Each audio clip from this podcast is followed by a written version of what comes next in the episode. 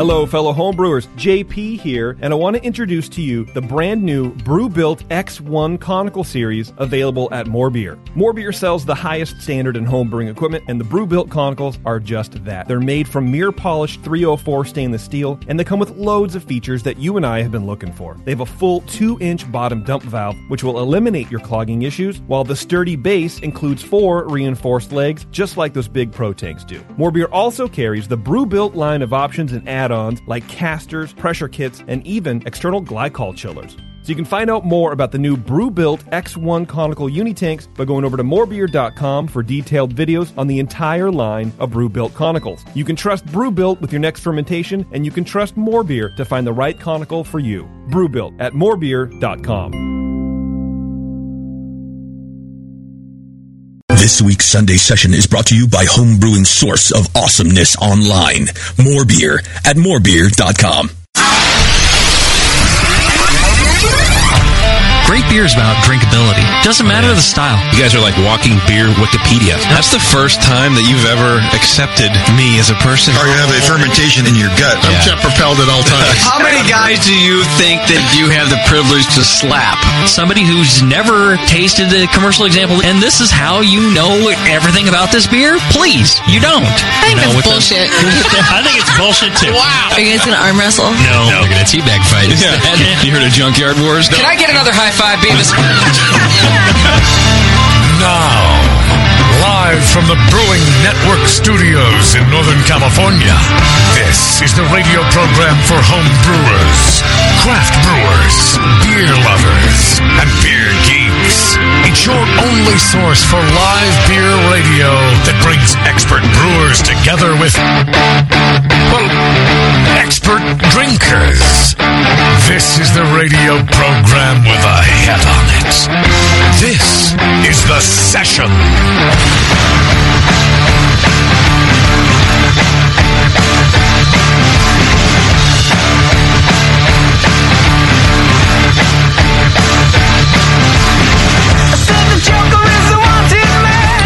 Afternoon from Martinez, ladies and gentlemen, in our temporary studios in the suburb of Pacheco, California, Martinez, California. About eight minutes away from the old rat pad. We've uh, built a temporary studio here in my hood, and uh, Eight minutes, but uh, several thousand miles up.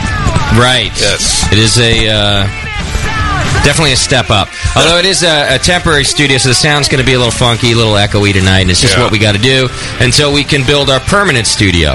But this is what we have to do to not miss uh, shows. You know, because I'd rather that we don't do that. We got guests lined up, and we want to keep things rolling. That's right.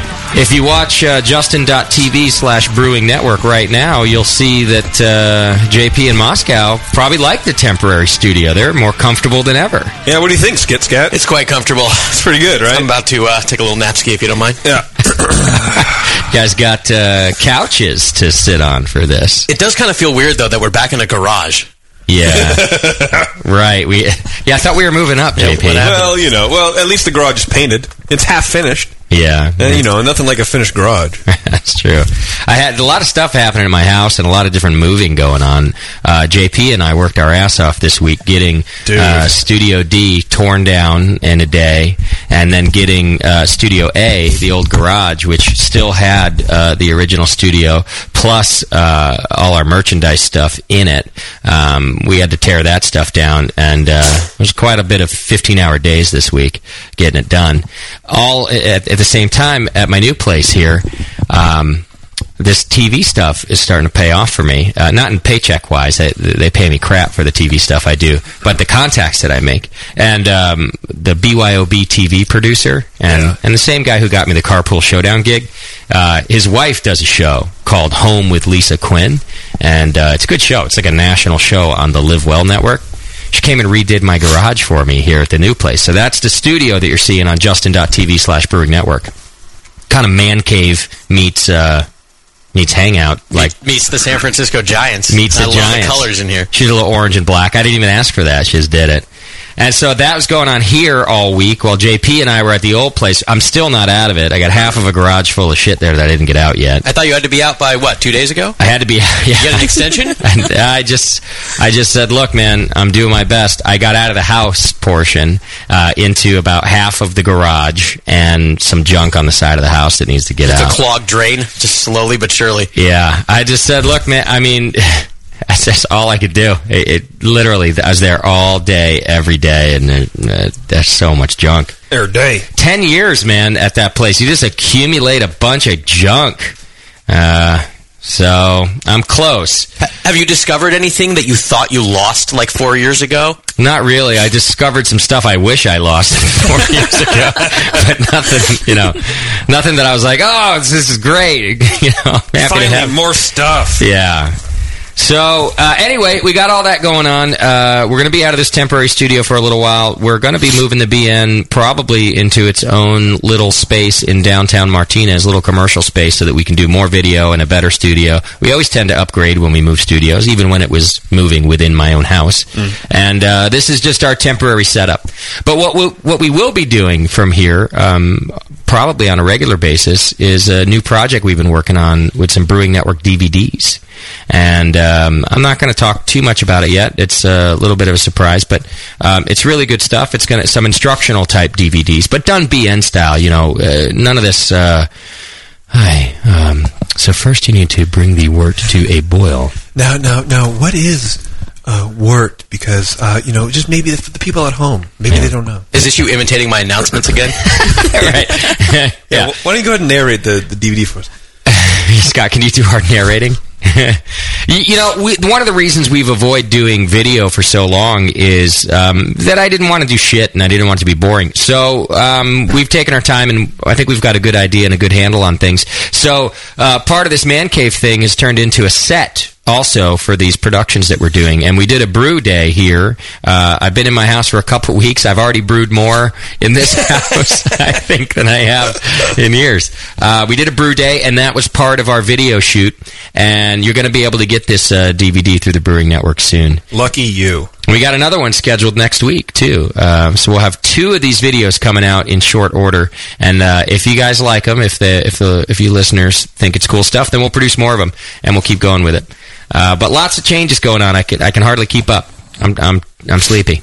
I'm ready to sleep I'm sleepy too. for a long time. Susie Q was at uh, at Boonville. Speaking of tired, Uh, she looks like a million bucks for someone who just came from Boonville. seriously, she went to the Boonville Beer Festival, and uh, Drank a shit ton. of course you did. It's the Boonville Beer Festival. You look And- like ten million yen. You know, I've been to that a few times, and uh, I think I came back and did a show once, one of those times. I think it was the first time. No, that was. Uh, oh, ma- yeah, 'Cause you're I don't right. think we After really that, knew. you learned. Yeah. I learned. I learned it.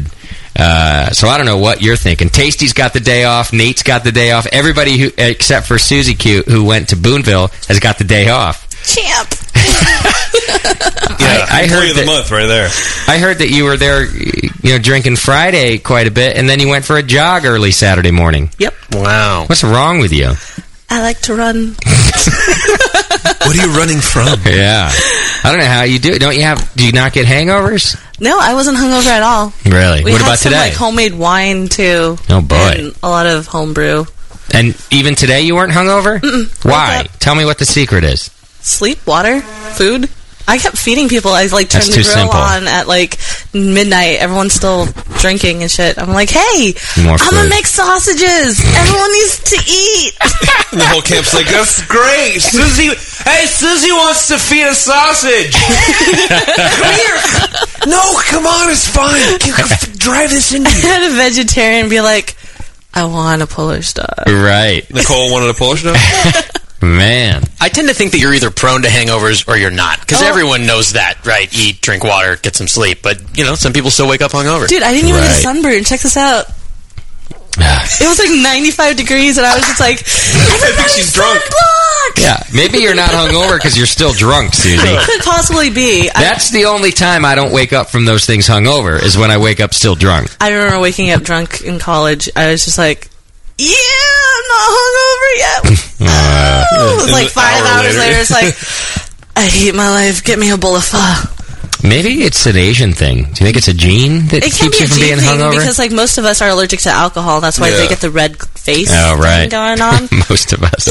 My sister's allergic to alcohol. My brother What and I shame. like DD for life. Yeah. uh, what a rough lot in life. Can you imagine being allergic to be, not be able to drink beer? That's tough. It's worse. That's a lot shit. worse than uh, Celiac. or Yeah, whatever? it's a lot dude. worse than celiac disease. What if you developed that allergy? I mean, you you can develop an allergy at any point in life. Can you imagine? Your career Mm, would come crashing to a halt. Yeah, what would I do? I guess I'd sell this house. That's the first thing I'd do. And I don't know what else. I'd go back to flipping burgers. You could fake it. Yeah. Oh yeah, yeah. That tastes very uh, malty and things. You mean I can do what you do at homebrew festivals? Yes. And just pretend that I'm drinking it? You can pretend to enjoy it. like, I really appreciate you giving me this beer. Right. How was the fest this year? Was it good? The fest was good this year. I had some people. I saw some people dress up like zombies because it was a zombie apocalypse. It was really efficient to get in and out. Okay. Nothing too bad. A lot of drunk people, a lot of puke, a lot of people on the Wow. ground puking. It's I don't know what Stripper it is. pole. I don't know what it is about Boonville that just makes people go nuts. I guess it's that you're you're camping too, so mm-hmm. you know that you can do whatever you want at the fest because you got a bed a short Yeah. walk away. Yep. Or once you get to camp, you can do whatever you want there because you got a bed a short walk away, and so people just go crazy. I think that's what it is. That, yeah, you don't have to drive, and I think people start earlier than that because they get there. It's twelve o'clock. Hey, let's have a beer. Yeah. What the fuck? It's Boonville, bro. Yeah. And uh, yeah, and then by four o'clock, they're a disaster sawing logs in their tent if they even made it that far. yeah. But we, were, we were just in Southern California, and we, that was a camping festival. But it's still does Boonville seem like it's more even hardcore than Southern Cal? It is, and, and there's so, more, why? and there's more people, and there's more beer, and there's more high alcohol beer. It's because Well, it's commercial beer too. you know, It's also SoCal is homebrewers, Yeah. Right. Where Boonville is college kids and amateurs. And and brew. That actually, Well, that's brewers. the beauty of Boonville too. Yeah. As actually as a beer fan, to I, you're right, JP. But the the other really fun part, I think, the reason so many people like to go to Boonville is it's also a bunch of brewers and pros. Yeah, yeah. I didn't mean to say that. They, that that's it, you know all the all the brewers go like most most brewers don't go to Beer Fest, but they go to Boonville. Yeah. because it's a fun thing, and they I think mainly why they do it is because they're separate camps. There's a brewers camp where you have to be invited to, and then it's all your Oh. colleagues, and then you have all the So other all the amateurs are are segregated. across Right. the road like a mile down the Yeah, road. there's a lot less was- puking going on on the brewer's side. oh, for sure. a lot more drinking, a lot less puking. All right. Well, I'm glad you had fun, Susan. I'm glad you made it to the show. Uh, Susie is working the chat room for us today. Hit the chat button on the homepage. And that's the only way you can communicate with us uh, while we're in our temporary studio. We don't have the 800 number up and running. I apologize for that. We just, just can't do it. It's not possible from here. But um, we'll get moved into the new studio as soon as possible. Um, I, ha- I just have to find it first, and then we'll move into it and build it.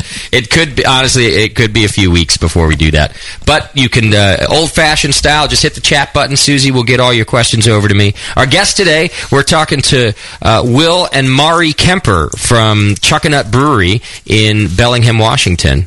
And you know, I have interesting thing about Chuckanut. Um, now, Moscow had told me about it before, and uh, when I did my trip last summer, um, all the way up to Vancouver and back, and I did the, the show from Vancouver. Yeah. I, I, I passed Chuckanut on the way to Vancouver, and I didn't go to it. I went to the other brewery in Bellingham. Boundary Bay. I went to Boundary Bay, and I just didn't have time. We needed to get to Vancouver.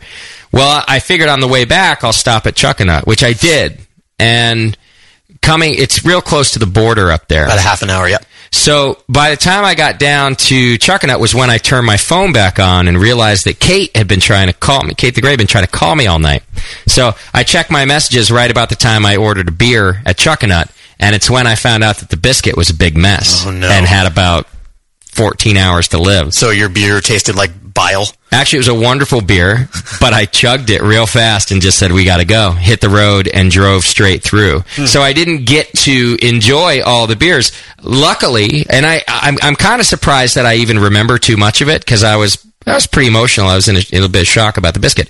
But I ordered the Kolsch, which is one of their award-winning beers, and I remember it being a fabulous Kolsch, and I almost, it was just, it was sort of disappointing that I wasn't in a frame of mind to enjoy it. I remember thinking to myself, this is a wonderful Kolsch. I feel like shit. and so I couldn't even enjoy this wonderful beer. So Hopefully, it'll be a better experience today. We have a bottle of it. Oh, we do. Yep. Fantastic. And it just won a medal, silver medal at the uh, World Beer Cup. I hope it doesn't just make me cry like a bitch. I'll Sensory, ta- sensory memory. I'll taste it. I'll go, oh, biscuit. Okay. uh, but I do really remember them just uh, being wonderful brewers. So I'm, I'm happy to have them on the show. Uh, it's Will and Mari. Uh, they're the founders, and Will is the brewer. And man, they've just been winning awards. We've got some messages from different fans this week that uh, some of them it's their favorite brewery on earth. Awesome. Um, just a, a, a great lager brewery, and I think they do lots of other beers too. I guess they sent us down three beers, right? Three different styles, yep. Fantastic. So we'll get to try it and talk about it. If you've got questions, just hit the chat button and we'll make sure that we ask them. Uh, a couple of announcements going on. Uh, BNA 7 is still scheduled. I've been getting a lot of questions about tickets and, you know, I never put tickets on sale until everything is finalized because I just would hate to go through that whole process and have to figure out how to give all that back. And, uh, we are booked to be at Elysian on Wednesday, June 20th. If you're a donor in the BN Army, if you're a subscriber, a monthly donor, you're going to get first dibs on tickets. We're going to send out an email when they go for sale. I'm waiting for just a few more answers from the folks up in Washington before I can put the tickets on sale. I've got the buses on order. Um, we've got the location picked out. There's just a couple licensing issues that still have to go through, so I can't put the tickets up until the breweries can donate beer. And until I figure out that we have beer, I just can't do it. So hang in there. It could happen any day. And like I said, you'll get an email if you're a recurring donor. So hit the donate button. And before we send that email, we'll go through the whole list and see who's a monthly donor and we'll send one out to you. It's not likely to sell out. Um, there's a lot of room at Elysian. So you're not too worried about that. It's just that if we do a VIP, and I'm still working out those details too. So hang in there. Summerfest, June 17th, right here in California and Concord, actually, at Todos Santos. That's Father's Day. So come spend Father's Day with us. It's a chili cook off uh, with the, the police station and the fire department. And then the Brewing Network is putting on our first ever summer beer festival. Tickets will go on sale for that too. I finally just got the city to finish the paperwork for that on Friday. So tickets will go on sale for that uh, probably this week because we're about done. We got we got everything sorted out for that Great. now. It's going to be a big four days. Summerfest, and then just three days later. Exactly. Yeah. Uh, I'm. Oh, oh, I'm really looking forward to it, Moscow. Yeah, I can see it in your face. Oh man, I You're can't. like a schoolgirl. I'm like I'm always about, and I think every fest goes this way for me. I'm always about five minutes away from canceling the whole thing. I'm constantly five minutes away from canceling the whole thing. I'm a perfectionist. I want them to be great every Yeah. time, and they do turn out great. But I worry about it the whole stupid time. And then when when when the city starts messing with this and that, and permitting starts taking a while, I just start to go, look, uh, every day that we don't have a permit, or every day that this isn't finished, makes my life more difficult because everything gets put on hold because of it. You can't confirm with breweries, you can't do this, and I get gray hairs out of it, man. I hate it. You do. You do. I he hate means it. that literally. I hate our, I hate festival. I love going to festivals. Festivals are fantastic. I hate our festivals. I at the same time, I think we put on the best festivals around. I, think our I think we have the best beer, we have the best entertainment, but I hate doing them. I See, just I like to. I like putting them on. I think it's fun, but I hate going to them. You don't like going I'm to so bored with beer festivals. It's the same thing all the time. Mm-hmm. And uh, you know, I just don't. I don't need it. But I, I like going, and I like seeing people having fun. Right. And that makes me feel good. so I'm good with that. I'll, Which is- I'll put them on all day long, but don't expect me to go and have fun. I think that if we were to create the Beer Fest channel, then JP would just stay home watching people have fun at beer festivals. Only He'd just watch them it. on. Only if I did the work and did you know helped see. out and whatever. Like, Right. That's fine. I don't. I don't like just walking by one and going, "Oh, they look like they're having a good life." you don't sit at the cafe across the street. No, no, no, no. But like on our on, on the Winterfest, I was like smiling like a some sort of maniac. Right. It's like this is great. Everyone, I think I approached you half drunk. This is so good because like everyone's real happy. It's because of us, and we did this thing. I think you did. And then I kissed you real hard and then I got a kiss right in the butt. with my wiener. you got a wiener kiss. All right, so that festival's coming up. We'll give you all the information on it. Tickets will probably go on sale for it uh, later in the week. Uh, all right, and we're planning for club night. You can contact JP, JP at thebrewingnetwork.com if you want to uh, be at our club booth. It's your club, by the way. Um, uh, the club that is ahead in points in the first round uh, National Homebrew Competition Yeah. right now. It's not too Um, late to jump your old, dump your old club and jump on. I'm just kidding. All right. do that. Uh, if you shop at Amazon, do it through the link on our homepage. Just click that, do all your normal shopping, and we get a cut of it. It's a nice way to help us out. Same with the Micromatic. Uh, if you see Micromatic banner on our homepage, you can click that and order your uh, tap and draft supplies through them, and we get a little cut from that too. Shop in the BN store, which is currently down. The BN store's down until we figure out our new location. So I'm hoping that's only a matter of days, but I haven't negotiated the new uh, building yet, so uh, I don't know what's going to happen. Um, so just hang in there. Um, iPhone apps are still in the store though, uh, in both in iTunes and the Android market. Just search BN Mobile. Watch all this live on Justin.tv slash Brewing Network. Subscribe and join the BN Army. You get all this on Twitter and Facebook. Send show ideas to Scott at thebrewingnetwork.com. Send feedback to feedback at thebrewingnetwork.com. Everything else goes to JP at thebrewingnetwork.com. And I don't get anything else. Yeah, you don't, huh? No. Nobody believes me that I genuinely want everything else to go to JP. I don't care. What, what else is there, though? Give us an don't know. example of what, get- what might it be actually said. all goes to feedback. Well, people write in like, ah, the, um, you know, the forum didn't work, and this this is happening, and oh, you really ought to think about doing things this way, and all this stuff. And I really, I don't care anymore. It all goes to feedback. Seriously, It does. I Oh, fucking so it does go to so JP. much. It goes to well indirectly, but it still goes to feedback. Like, Yeah. I, I can't. I, you know, this one guy. I want a high res photo of the uh, logo. Is that really feedback? I don't think it is. Yeah. Anyway, all right, we've got a lot to do today, so I'm going to take a quick break. We're going to come back and get to our guests. Uh, we'll do feedback a little later in the show. And uh, JP, remind me when we come back, we should probably set up the Twitter game before we Oh. get to our phone call, right? We should, yeah, You want to set it up right now, or do you, do you not have it ready? Uh, I don't have it ready. All right, think about it over this quick break. Um, when we come back, we're going to talk to Chuckanut Brewing uh, Brewery out of uh, uh, Washington, and a great lager. I can't wait to try their Kolsch again. So it's the session from our temporary studios in Martinez. I wish I could just lie and say it's Pacheco. It's I'm a bit sad about not saying Pacheco. Hang in there. It's the session.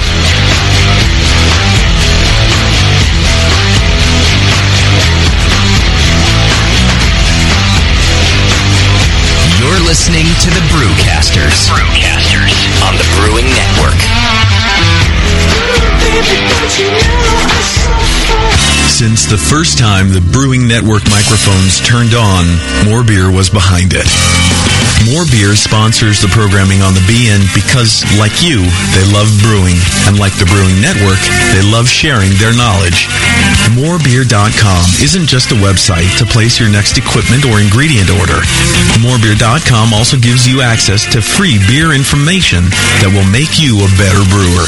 Go to morebeer.com and click into the Learning Center. You'll find podcasts, technical facts, video tutorials, and more, including access to The Buzz, More Beer's social network of more than 5,000 members. And some of them might even be crazier about beer than you are.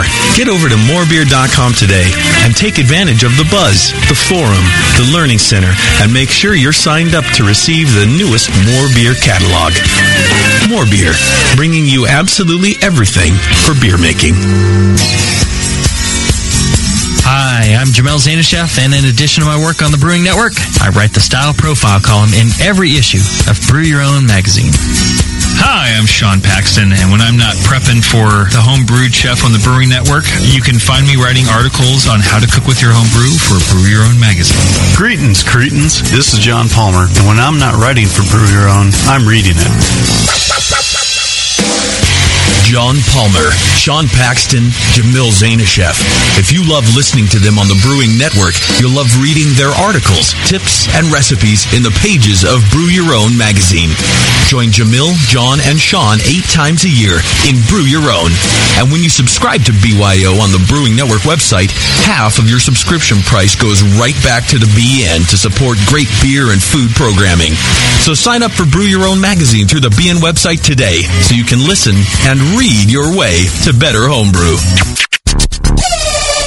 Nico, listen, our lawyers said that we had to do this for one hour, and after this, we don't have to talk to each other for three more months to the next meeting. Kids, come on, let's get out of here. I'm supposed to have more lines. I'm the professional. hey, it's Sully. And I'm Nico. And we opened the 21st Amendment nine years ago at 563 2nd Street in San Francisco, just two blocks from Giants Park, to make great beer and have a great time doing it. That's right, because to us, the 21st Amendment is more than just the right to make beer. It's the right to experiment, to be innovative, and just do things differently. And so now, we're putting our craft beer in cans. That's right, cans. You can find our world famous Hell or High Watermelon Wheat Beer and Brew Free or Die IPA throughout California and Alaska. And now it's also available on draft at select accounts in the Bay Area. So next time you're at your local neighborhood pub or good beer store, be sure to ask for 21st Amendment in cans. Because everyone likes it in the can. Tasty crack cans. Tasty crack Williams Brewing is your online resource for prompt delivery of quality home brewing supplies. Since 1979, Williams Brewing has offered the finest equipment and freshest ingredients and the best customer service in the business. Cut hours off your brewing sessions by using one of our 11 varieties of famous Williams malt extract. Our Williams Belgian Pale Extract is mashed with pure Belgian two-row malt and a small percentage of Belgian wheat malt for an authentic Belgian character you just can't get from other extracts. Or check out our unique fermenters, two and a half gallon kegs, paintball tank based draft beer equipment, bottling aids, and much more. We even have our own line of precision hydrometers. Go to williamsbrewing.com to browse our vast selection. That's williamsbrewing.com. Orders placed by 3:30 p.m. Pacific Time ship the same day. Brewing is easy. The Williams way.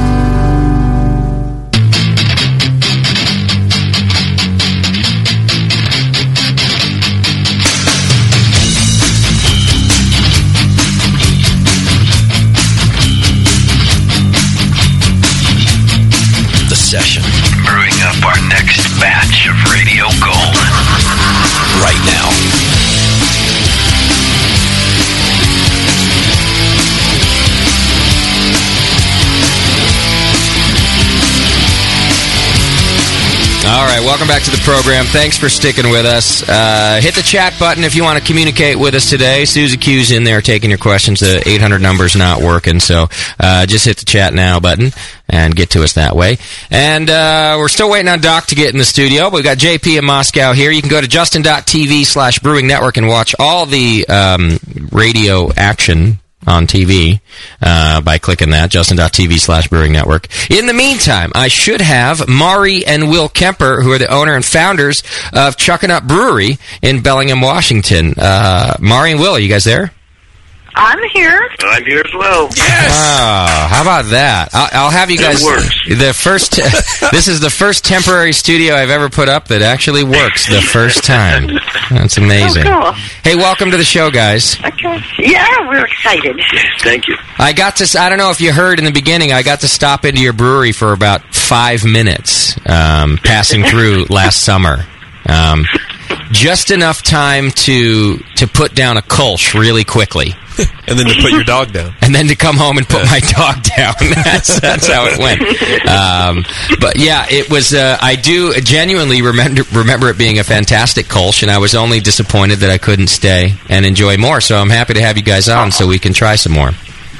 Oh, great. Glad you oh, liked it. Oh, that's right. Did we send you some Kolsch? We've got a couple. In fact, I've got the Kolsch right in front of me now. Um, Okay. So we were going to start with that. We thought we'd start with the lighter of the styles that you sent. Um, now, are you guys primarily a lager brewery? Uh, primarily, I'd say yes, but that's a statistical question. So I would say probably about 20% of our beers are ales, uh, German and English ales, and the rest are lagers. Okay. And this Kolsch that I just tasted, that is fantastic. Yeah. Is Thank you. You guys uh, won silver at World Beer Cup for this just a just a week ago. Mm-hmm. Yeah, we did. We won, yeah. That uh, the Kolsch, the Kolsch is uh, doing well these days. The Kolsch, uh, uh, it, it's when one besides that silver, it's won several golds, but it has an interesting heritage behind it, and it's only about two years old that we've had it. And what happened was when I was brewing overseas, I had a, an assistant brewer who actually trained in Cologne, Germany, and so we were brewing a Kolsch that uh, he got the strain from Cologne, and uh, I thought that was a wonderful beer. This is when we were brewing we in Istanbul, Turkey, and when it came back to America, I couldn't get the cold strain in and it was very disappointing. I tried a, a certain uh, strains available in America, and I wasn't satisfied with it because a good Kolsch has dryness, dryness. It's almost Right. contrary to the contrary to the aspect of, of a liquid, a beer, but dryness, and that that has to do with the byproducts, the the lack of or, or low concentration of esters, if you will, and you know that's a generalization of it. So anyway, uh, um, let's see, a year ago. A year ago, last uh, November, we were fortunate to to go to Germany again. I made arrangements for the yeast strain that is actually maintained in a laboratory in Cologne, Germany, to be sent where we were staying in Germany. And so uh, I picked up a couple of slants there. One I physically brought over, and one I put in my suitcase. and so the point is, I, I finally got that slant over here, and then we shipped it immediately to a, a yeast maintenance laboratory that we can access. Okay. So that's a cold, that's a cold strain we've been using for the last year or so, and it is truly spot on as far as the Kolsch characteristics. Now, I can tell you, Will, right now that uh, even if I hadn't tried the Kolsch, just hearing you describe the style and how important the yeast is already makes me know that you know how to make a great Kolsch. Uh, because I agree with you on all of those aspects uh, of the style, and I honestly wish that more brewers were able to make a good Kolsch. Uh, I think it's a style that could be extremely popular in the U.S., um, but I think it's a very difficult beer to make, so a lot of times I think brewers fail at it. Yeah, it, first first of all, it's a very very fragile beer because it doesn't have anything to mask any flaws. That's the thing about the Kolsch, in that it's a light, very drinkable beer, and um, so you know, so it's it has to be produced once again spot on, or else what happens? It it you know any kind of deficiency will override the positive characteristics that you're trying to trying to get. The other thing I, I want to say about that the good Kolsch beer it would be very helpful to go to Cologne, Germany, and to really drink beers that come that are produced in Cologne, the the true Kolsch beers, and that you know, then I think a lot of people would respect that you know that particular flavor. It's just not uh, you just can't casually do it. And you know, I think that uh, the the casual part of, of doing it is exa- is exactly right. That what a lot of brewers uh, end up trying to do. It's such a subtle beer. In fact. I think that, um, and especially now that I'm tasting yours, I'm kind of developing this thought as I'm drinking yours. You know, American light lager is, to me, is more akin. It's a failure, by the way, but it's more akin to a Kolsch than a Pilsner. And I think that people uh, think that, that American light, light lager maybe comes from the Helles style, the Pilsner style, and it just got watered down over the years or whatever happened. But to me, it's closer to a Kolsch. If American light lager could have the malt character, the dryness, and even the crisp hop character of a Kolsch, I think I would love it. I love it. Yeah, no, I fully agree with that. As far as you know, the American American light lager, how how they uh, how it comes across your palate, uh, it, it is somewhat similar to the Kolsch, but but you hit upon the very important thing: the subtlety of the malt that comes through, the subtlety of the malt, as well as once again the dryness. What that dryness does, it makes you want to drink more, and that's the bottom line of beer: is that it should be a pleasurable experience, and I like it, and gee, I'd like some more. what a And it's it's not that it's to, we always say uh, our beers are meant to be drunk, not necessarily get you drunk. uh, because we, we we produce drinking beers, you know, the kind that you sit around and enjoy your company, and and you can have more than one of them, and they don't fill you up. Well, listen to you two. You're innovators. Beer that you actually want to drink again and again. That's amazing. yeah, I mean, the al- we, well, they're not high alcohol beers, you know, but Good. they're they're moderate, I would say, in in alcohol, at least the way they are. Uh, beers are produced uh, nowadays. I mean, these high but- alcohol beers. But they are they are true to the styles. Yeah. That's the key. And so, you know, styles have certain alcoholic content and and we tried to target that. so, what is the ABV on this Kolsch, Will? Uh ABV on, on that is only uh a, about four and a half. Okay. That's wonderful. Our, our co-host Doc just got here, and he's our resident lager brewer. And Doc, what you've got in front of you is a Chuckanut uh, Kolsch. It's a gold medal, a silver medal winning at the World Beer Cup, but a several times over gold medal winning Kolsch. And uh, I think it's a fantastic example of the style. It is uh, pretty pretty right on. Um, get a lot of people that call it Kolsch. Kolsch, and it's not. Right. But uh, this is this is dead on.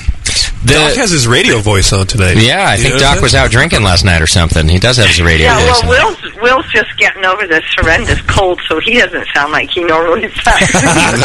Everybody sound. That's all you got. Uh, key to everybody. Listen, if you want to get into radio, just abuse your voice for a few nights, and then you sound great. A few packs a day. right. Let let me also say one other thing. Kind Sure. of a, a small thing that really assists in that dryness is we use very slight proportion of malted wheat.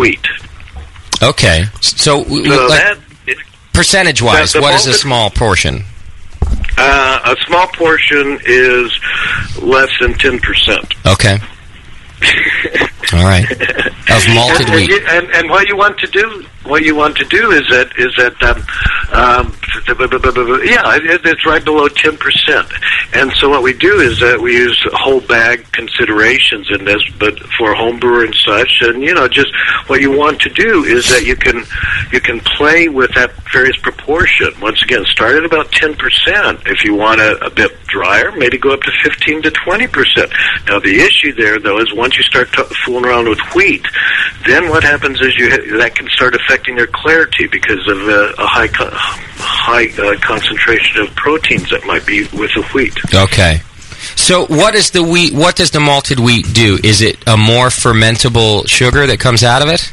No, no. The ferment, ferment, fermentable capability is comparable to the barley, but it's the flavor itself. I see. The flavor itself. Now, you can't think in terms of a of a Hefe beer uh, uh, type beer that most people are familiar with because you're thinking in terms of once again you're thinking in terms of byproducts of fermentation. So the actual pure flavor of the malted wheat that's the key. That's the key. So if you can have you know so trying to derive that that you know the the beers we do are just basically we put a palate out there and it's the malt and the hops so the purity of those that come through uh, that that is our intent so yeah it, the the wheat really adds a dryness Okay. And you know, it's a, it's just a, again, it's such a unique characteristic that a Kolsch has. They're all subtle characters, but yeah, that dryness is key. Um, is it? It's noble hops in a Kolsch, also, right? Yeah, um, and um, actually, our our hops uh, we come we use a small uh, uh, German uh, supplier out of that I've used for about twenty years now, and it it, it, the the hops really aren't like a lot of like a German pilsner, a lot of beers where the hops come through. But yeah, it, it, it Tettnang Tettnanger to be specific on the on the noble hops that we use for that. All right. But the hops, yeah, the hops really, you know, are only intended for, to balance it. Uh, uh, you know, just just like most beers. So, so IBU wise, w- what would we be looking at on a on a Kolsch like yours? You'd be looking at about eighteen. Eighteen, it's really low. Uh, it's so amazing. It's pretty low, yeah. It's funny that uh, it used to be when you heard big IBU numbers, those were the things that impressed us. We'd go, "Wow, I can't believe that many IBUs." Now I'm extremely impressed uh, when I hear 18 IBUs. I go, "Wow, that's so low." well, the, the idea is that you know that the the hops are just to balance. The hops should be an overriding type of Yes. This is what I'm trying to get everyone on the West Coast to do, and nobody wants. Oh, they're starting to do it Don't now. you mean Hop Coast? Hop Coast. It is, but um, you know, it's. Uh, I I don't know. I, I personally uh, think this Kolsch is much more enjoyable than a friggin' double IPA or an IPA in general. I agree. I'll drink it all day long. Thanks. Well, it, it, and and summertime is summertime. Hopefully, is happening too. And uh, believe me, it's a pretty good summer drinking beer. yeah. Well, so now I've already discovered, um, you know, what I don't like about Chuckanut. What? I can't get their, I can't get your beard down here. It's true. yeah, I'm already, I'm already disliking you for that. Now, uh, so we do what we can. Now, Will, you've uh, you started Chuckanut um, not too long ago in 08, is that right? That's correct. Yeah. But you've been bouncing around the brewing scene for quite a while at tons of different breweries. yeah, I've been kicked out of from one place to the next. I tell tell folks. I see. yeah, we started in, in, in brewing in, in the mid 1980s, where we started a brewery called Thomas Kemper, and then that led to various other things. And so, uh, over the years, uh, uh, uh, setting up and working at various breweries across America, uh, and and then. Uh, then about the last 10 years, uh, we were overseas, uh, uh, doing a couple of breweries in, in uh, Istanbul, like I said, and then even prior to then, actually not overseas, but we're in Mexico for, for a few years as well. Wow. And, and so, but, but the Istanbul experience was wonderful because we were there several years, and what I had to do was, uh, for the sake of beer, I I made it within our contract that we had to travel around Europe, Germany, Belgium, and England in particular, for the sake of beer, because that would advance uh, Mari and myself that with within our profession, and for me. Talking to brewers, all you know, in those places, and really delving into the the uh, the peculiarities at, at these various areas, it was very helpful. So uh, we brought back a lot of those aspects that that you know are done overseas. Some we look and said, yeah, that's fine, and some we said, well, that's not so fine. But uh, we're trying to put into into place something here that uh, kind of a cherry picking what I consider a lot of the positive things that we we came across, and for a brewery here to also offer beers that are generally not seen in the Pacific Northwest. You know, the fascinating thing to me is that now checking it, I think we did like fifteen hundred barrels last year. Okay. We might be the biggest lager brewery in the Pacific Northwest. That's amazing. that that is. I mean, it's not not that we do so. It says something about the industry, though. Sure, it really Yeah, does. Yeah, and excuse me. So anyway, we're we we um, are using certain techniques that you know uh, that we came across, as well as obviously over the last 20, 20 some odd years, you know, in America, and you know, and so we have kind of an artistic freedom to do do you know these various things. Right. Now, Mari, have you been traveling around with Will on all these uh, adventures in Yeah, different I'm- countries? Yeah. Yeah, I'm sort of the sidekick and Love it. an official taster and pairing expert. Like, oh, this beer would be great with that food, kind of thing. I want your job. That's a sweet gig. I well, now you don't want to do what I do because now I'm the jack of all trades and Ah. constantly working. I, I'm sure of it. but it, you know, when we went for after we left Kemper, we went to the East Coast. Will worked with Weeping Radish. Uh, I don't know if you guys know about them. They had Heard of about three brew pubs on the East Coast, North Carolina, and they opened one in Virginia Beach, and then. We will. We moved to Philly, and Will opened up the original Dock Street Brew Pub in Philadelphia. And then um, he went and he took the equipment out of the brewery he did in Virginia Beach and put it into Capital City Brewing in Washington D.C. And that was the first Capital City Brewing in the D.C. area. Okay. Um, he put that brewery in, and then he went up to Lowell, Massachusetts, and put the brewery together for the Lowell Brewing. It was also called Mill City Brewing up in uh, Lowell, Massachusetts, and then we came back to the West Coast, and he did. He became the corporate brewmaster for what was known as Beers Across America, and that was Norwester Beers, Avi- uh, Norwester in Portland, Aviator Ales in Seattle, um, Orange County Brewing in Orange County, California. Uh, Mile High in Denver, Colorado. Wow. And, Saratoga. and then they were working on a Saratoga one when the thing actually dissolved. And it was after that work that Will got involved with the Mexicans. and he put in the first two brew pubs in Monterrey, Mexico. Wow. And we lived in Monterrey for about a year and a half. And um and then we came back from there. And, You know, in between all these, we're always constantly we're trying to get our own thing going, but it never really panned out. So that's why we ended up traveling to all these different exotic locations. Sure. Well, hearing that list, like Orange County, now that uh, now that Will has is stuck at his own brewery, I don't know who the hell's brewing uh, building breweries anymore. It sounds like you you built half the breweries in North America. well, uh, the original of the old days. Now there's so many breweries, Sure. and so many of them are so good. Actually, we're always so impressed when we go to the GABF and the, this World Beer Cup, and and we get to taste all these different beers, and it's amazing how the industry has really expanded and become much more sophisticated than in the early days. And I have an original recording of our opening in '84 for Thomas Kemper, and at that time there were 26 microbreweries. Wow. Is what what it was called What are those in? America Wow. in 84. And then, you know, it seemed like in the 90s there was a boom, and then there was a collapse, and then there was a boom and a collapse, and now we're into the boom again. Yeah. Yeah. Yeah, it's just growing. So. What a journey! That's fantastic. Now, Yeah. th- I'm telling you, uh, I'm going to be honest here. The Kemper name, I, I almost let it slip right by me. But you guys are the Thomas Kemper Kemper name, is what Yeah, you're saying here. The, the soda came out of our brewery. It did. So Thomas Kemper used to be, and I'm I'm asking, it used to be a brewery and soda when it started. Is that what happened? That's correct. It was originally a brewery, and the name Thomas Kemper, our associates were the Thomases and then us. So that's I where the name Thomas Kemper originated. Yeah, it was in Bainbridge Island uh, for a year, and then we quickly outgrew it, moved to Poulsbo.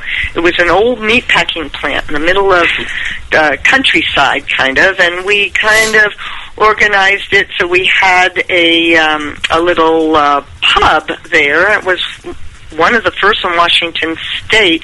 I can remember that the the liquor board says, "Well, wait a minute, you can't uh, have a have a pub associated with your brewery uh, because it has to be like." 200 feet off the property or something like that. And I said, well, where does it say that? And they said, well, it doesn't say that, but it Yeah. doesn't say that you can do it. And I said, well, how do you change it? And they said, well, just write us a letter. So I Wow. did, and it got changed. Wow. That's amazing. Just write him a letter. Oh, okay. Can I do that? Can I just do that in crayon? Will that be okay? yeah. Okay. I think it might have been. Probably was. I love that about the uh, the ABC in general. By the way, that it, they just interpret it anyway. Yeah, but it also doesn't say you can do that. Wow. That was a. I always thought laws were, uh, you know, if it doesn't say you can't do it, Then then, you can. Exactly. Yeah, that's how we would we uh, we would all think, but that's not the truth. I see. I, I don't know. I've seen those movies with like the dog that plays basketball, and there's always the scene where the coach is like, "Well, there's no rule that says the dog can't play." right. It works in the movie. First of all, we need to talk about what movies you watch. Airbud, Golden Receiver. Right. Hello. Now, so now, and and you guys got uh, you you became uninvolved with Thomas Kemper several years ago, I, I guess. That's Uh, correct. Oh yeah, it was sold to uh, Pyramid, and Pyramid actually built the soda company up, and then I see. Pyramid sold. Uh, they sold the soda company to what's now called Kemper Soda Company, which then just very recently got sold to a big, um, I think it's Red Bull or some big uh, beverage company. Hmm. Wow. Just bought it. Getting passed around. So it's been through, uh, yeah, through many incarnations. Is it strange for you two to see your name as a brand like that? I mean, it's your family name. That's uh, it's now. I mean, because if it wasn't a good brand, they'd just change the name. They'd buy the company, but it's actually a good brand. You know. Yeah, it's a great it's a great soda, and we actually sell it. You know, have it available here in our um, pub in the kitchen there. Nice. Um, because we think it's a good product, and we're very very proud that our name is on it because we think it's a great product. That's cool. Very cool. Well, before I get us too far from Kolsch, the listeners in our chat room have already put up some questions for you, Will. So Sure, go ahead. uh, let's see. Uh, one of our listeners in the chat wants to know how does the Kolsch yeast that they have compare to the yeast that, say, uh, like the companies like White Labs uh, make available to us homebrewers? Do you have any experience with that? Uh, well, well, that actually there are two questions with what I hear within that. First of all, it's a matter of the qual the yeast that you have, and I say quality. In other words, you have to understand the you know the timing of the yeast. Fortunately, in a commercial brewery, you get yeast in in very good condition, and you re- and you keep on repitching it. So the vitality, the vigorousness, all the positive aspects of the yeast in a commercial brewery are so much easier to to deal with. Okay, then you're talking about yeast strain, the, the various yeast strains, and uh, it's a matter of, of the uh, yeast libraries throughout the world. Throughout the world, they maintain various types of of, of, of, of strains for whatever you know purpose, Kolsch, Kolsch and such. Um, oftentimes when you discuss this with the yeast la- library, you get their input, and actually what I've done when I worked with the libraries here, I actually give them the name and the number of the particular yeast strains that I was wanting to get overseas, and they couldn't get it for me. And they couldn't get it, so okay, I had to go elsewhere. So, uh, but for me, um, like I said, I was after one particular yeast strain, and and uh, to suggest that other yeast strains are as good, well, I'm sure you know there there are probably hundreds of potential strains uh, out there. Sure. But it's a matter of knowing what you know what I have worked with in the past, and I just can't do that much experimentation. Okay. So, yeah.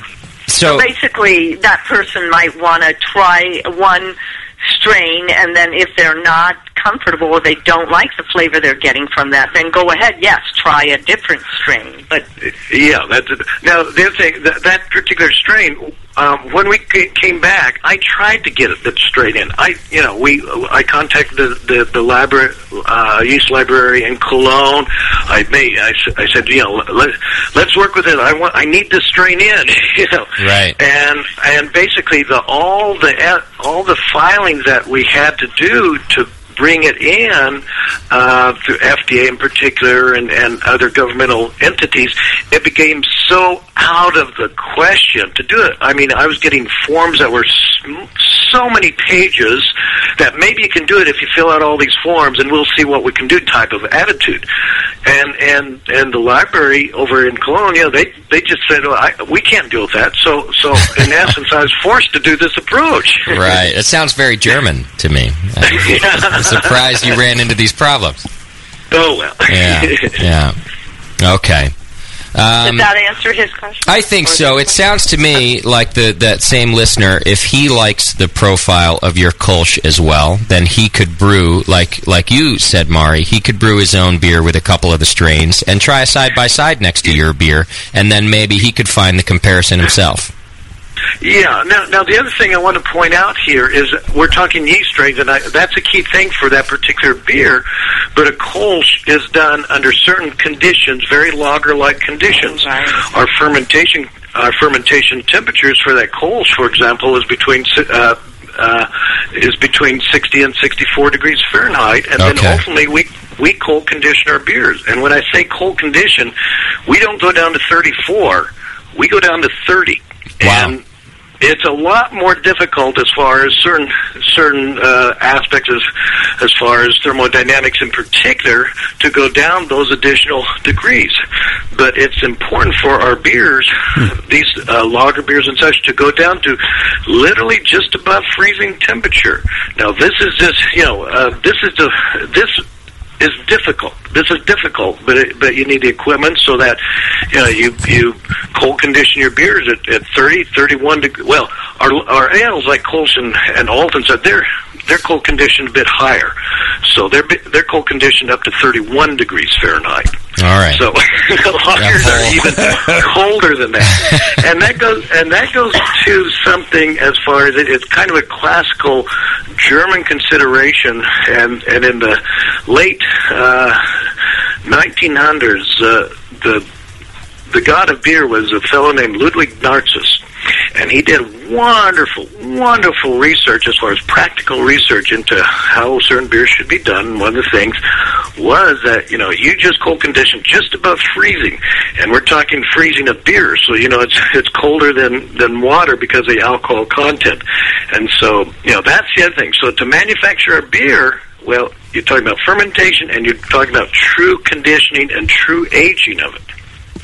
So I would say if someone was trying to homebrew a Kolsch, that if they were um, uh, aging aging it in in the refrigerator that they'd have to have the refrigerator pretty damn cold Right. in order to bring it to these temperatures that Will is discussing. Now, for your, I did have a specific question come through from the chat actually about your uh, fermentation regimen. So, are there any? Uh, uh, you you said your your fermentation temperature. What did you say? Sixty one. About Yeah, actually, actually, for the, for that particular beer, we it, it, it goes up to to uh, sixty four, I believe. it is. sixty four. Okay. And now, do you? now, by the way, we, what we do here, it's all of our beers are work in progress. Okay. So uh, what I'm saying here is that all of our beers, we you know, some we can do more more than than the others, and so we have more experience.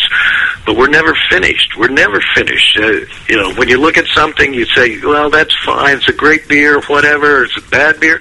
But if it's a good beer, well, that's okay. But always try to improve. That's what we're trying to do. So we've made good beers, and we're always going to make better beers. Oh, I love this philosophy. That's fantastic.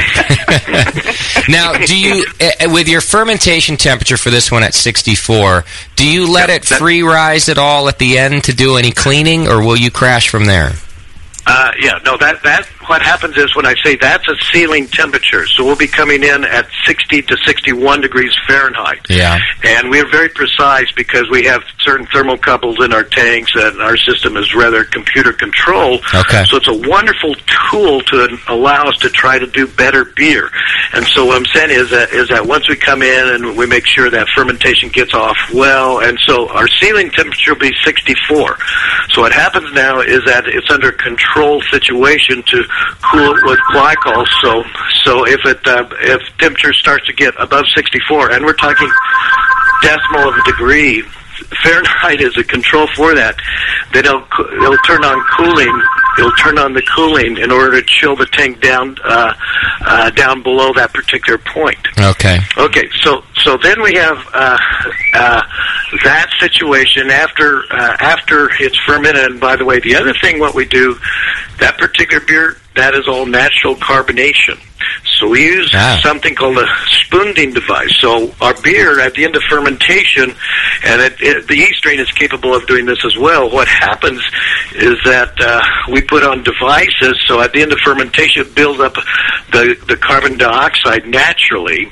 And yeah, granted, it's under slight, it's under pressure. But the point is, we we can control the CO two buildup there, and so we don't we don't inject CO two afterwards. It's all naturally carbonated. And then after the beer is basically fermented out, then we'll step it down to the lower temperatures to a couple of plateaus. Mm-hmm. And uh, and then uh, for the cold, we'll cold condition it for for about uh, a week to ten days. I see. Oh, not as long as I thought. Uh, week to no, ten well, days. that's okay. an ale. Oh, that's right. It's Yeah, still an ale, sure. Yeah. I think I need a spunding device.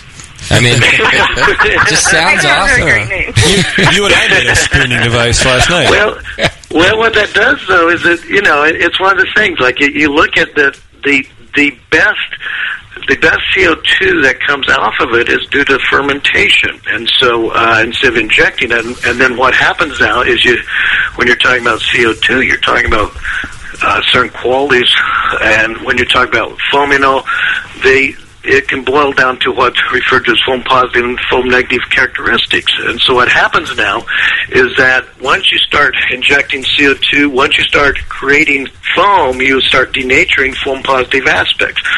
So what you do here is by doing it naturally, where it's maintained, you know, it, it's truly due to the fermentation and molecular input for the CO2, then you build it up. And then what happens is you're not affecting the beer. You know, we're not handling the beer, we're not doing things to, to just slightly uh, destroy the aspect of the of the CO2. So that CO2 you get, it's uh, about uh, uh, as ideal as you can, Right. as far as uh, it, and so it creates good lacing and all that good stuff.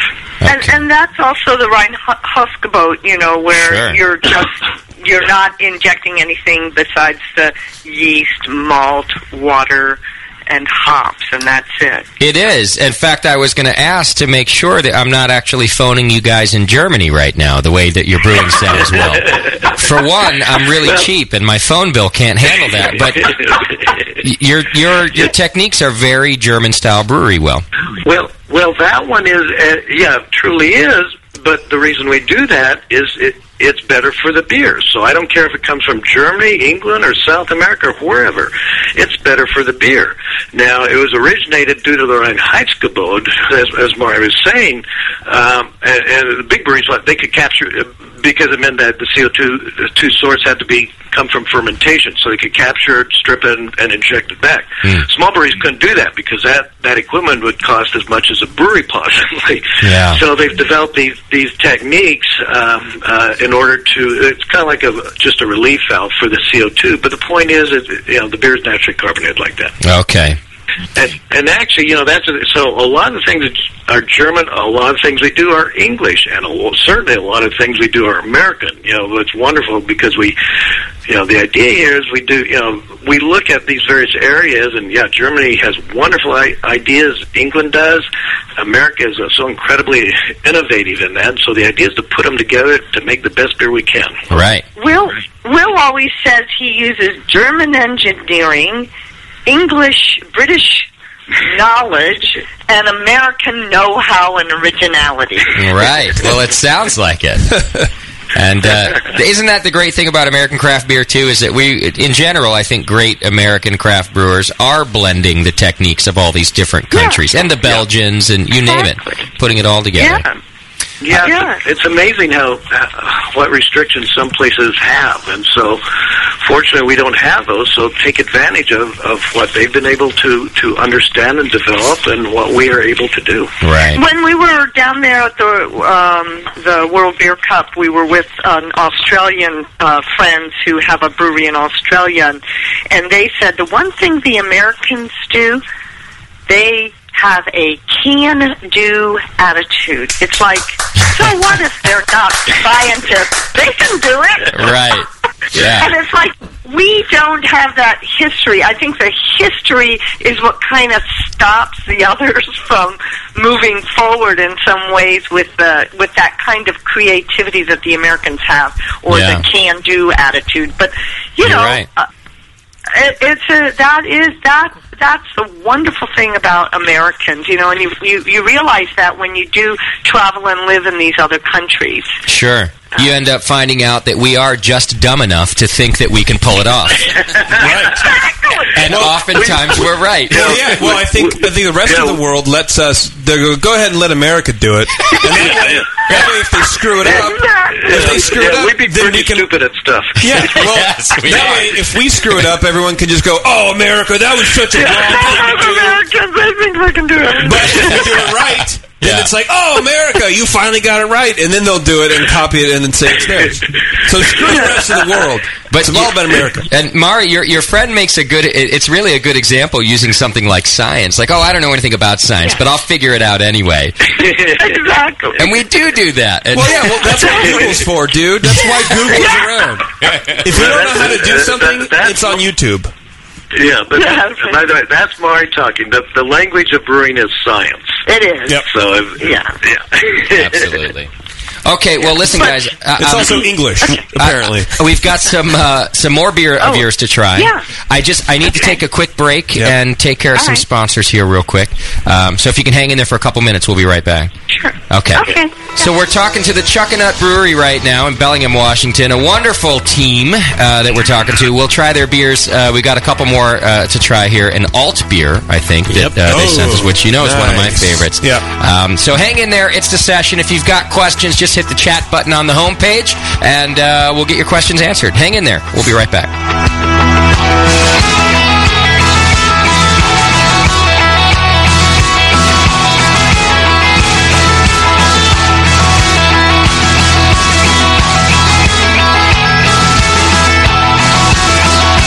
Listening to the. Brewcasters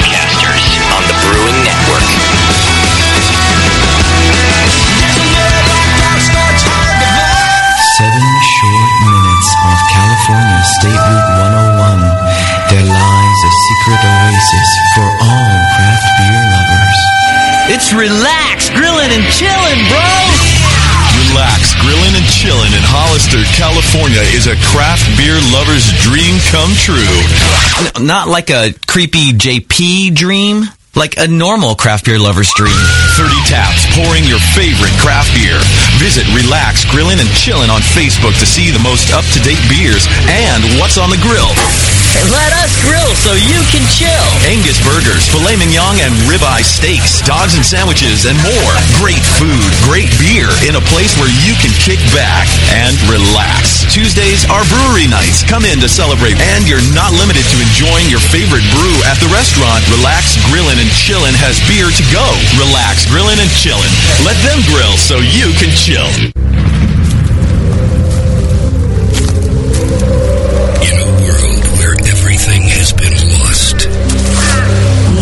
Happened to the city?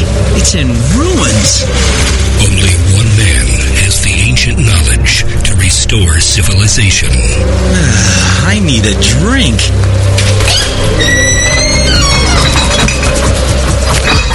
Oh no, the liquor store's been ransacked. You looking for beer, stranger? Boy, all the liquor got drunk up in the first 25 minutes of the apocalypse. Wait, there's still some bottles over. Oh no, those are non-alcoholic beer. I reckon you better stick to arrowroot tea and a desperate nomadic existence like the rest of us. People, I'm a home brewer. I know how to make alcohol. oh, it can't be done. Come with me if you want the beer. Okay, I'm gonna need some big plastic buckets. He is the chosen one. The prophecies say that he's to get us wasted. Someone start heating water. From the creators of Northern Brewer, the people who brought you 7.99 Brew Saver shipping, massive selection, and superior customer service comes the home brewer.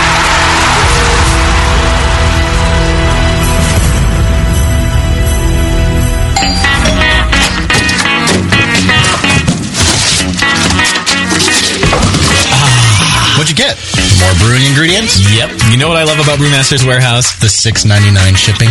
Well, yeah, but oh, the in store classes for beginning brewers. Yeah, that's cool, but oh, oh, the Brew Builder. Creating and saving your recipes online is awesome. No, I'm yes, but the cheese making supplies. No. Oh, the wine making supplies. Oh, the distilling equipment and liquor flavorings. All that stuff is awesome, yes, but what I really love is that the guy who runs it is totally hot.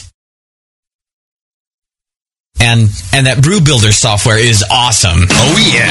Brewmaster's Warehouse brings you flat rate shipping on great equipment and ingredients to make beer, wine, cheese, and spirits at brewmasterswarehouse.com. And if you're in Georgia, stop by Brewmaster's Warehouse Monday through Saturday from 10 to 6. Visit brewmasterswarehouse.com today because it's totally hot. Oh yeah! What's funny is brewers will say, "Yeah, I don't brew to style. I'm brewing my own beer, and it's like a German Pilsner, but it's black. Yeah, it's a sports sports beer. you know, the the home of live beer radio. TheBrewingNetwork.com. Because like beer, radio shouldn't suck. You're listening to the session.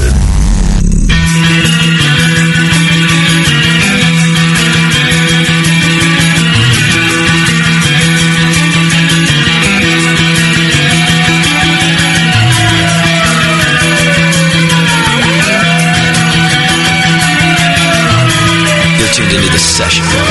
Because life's too short to listen to crappy radio.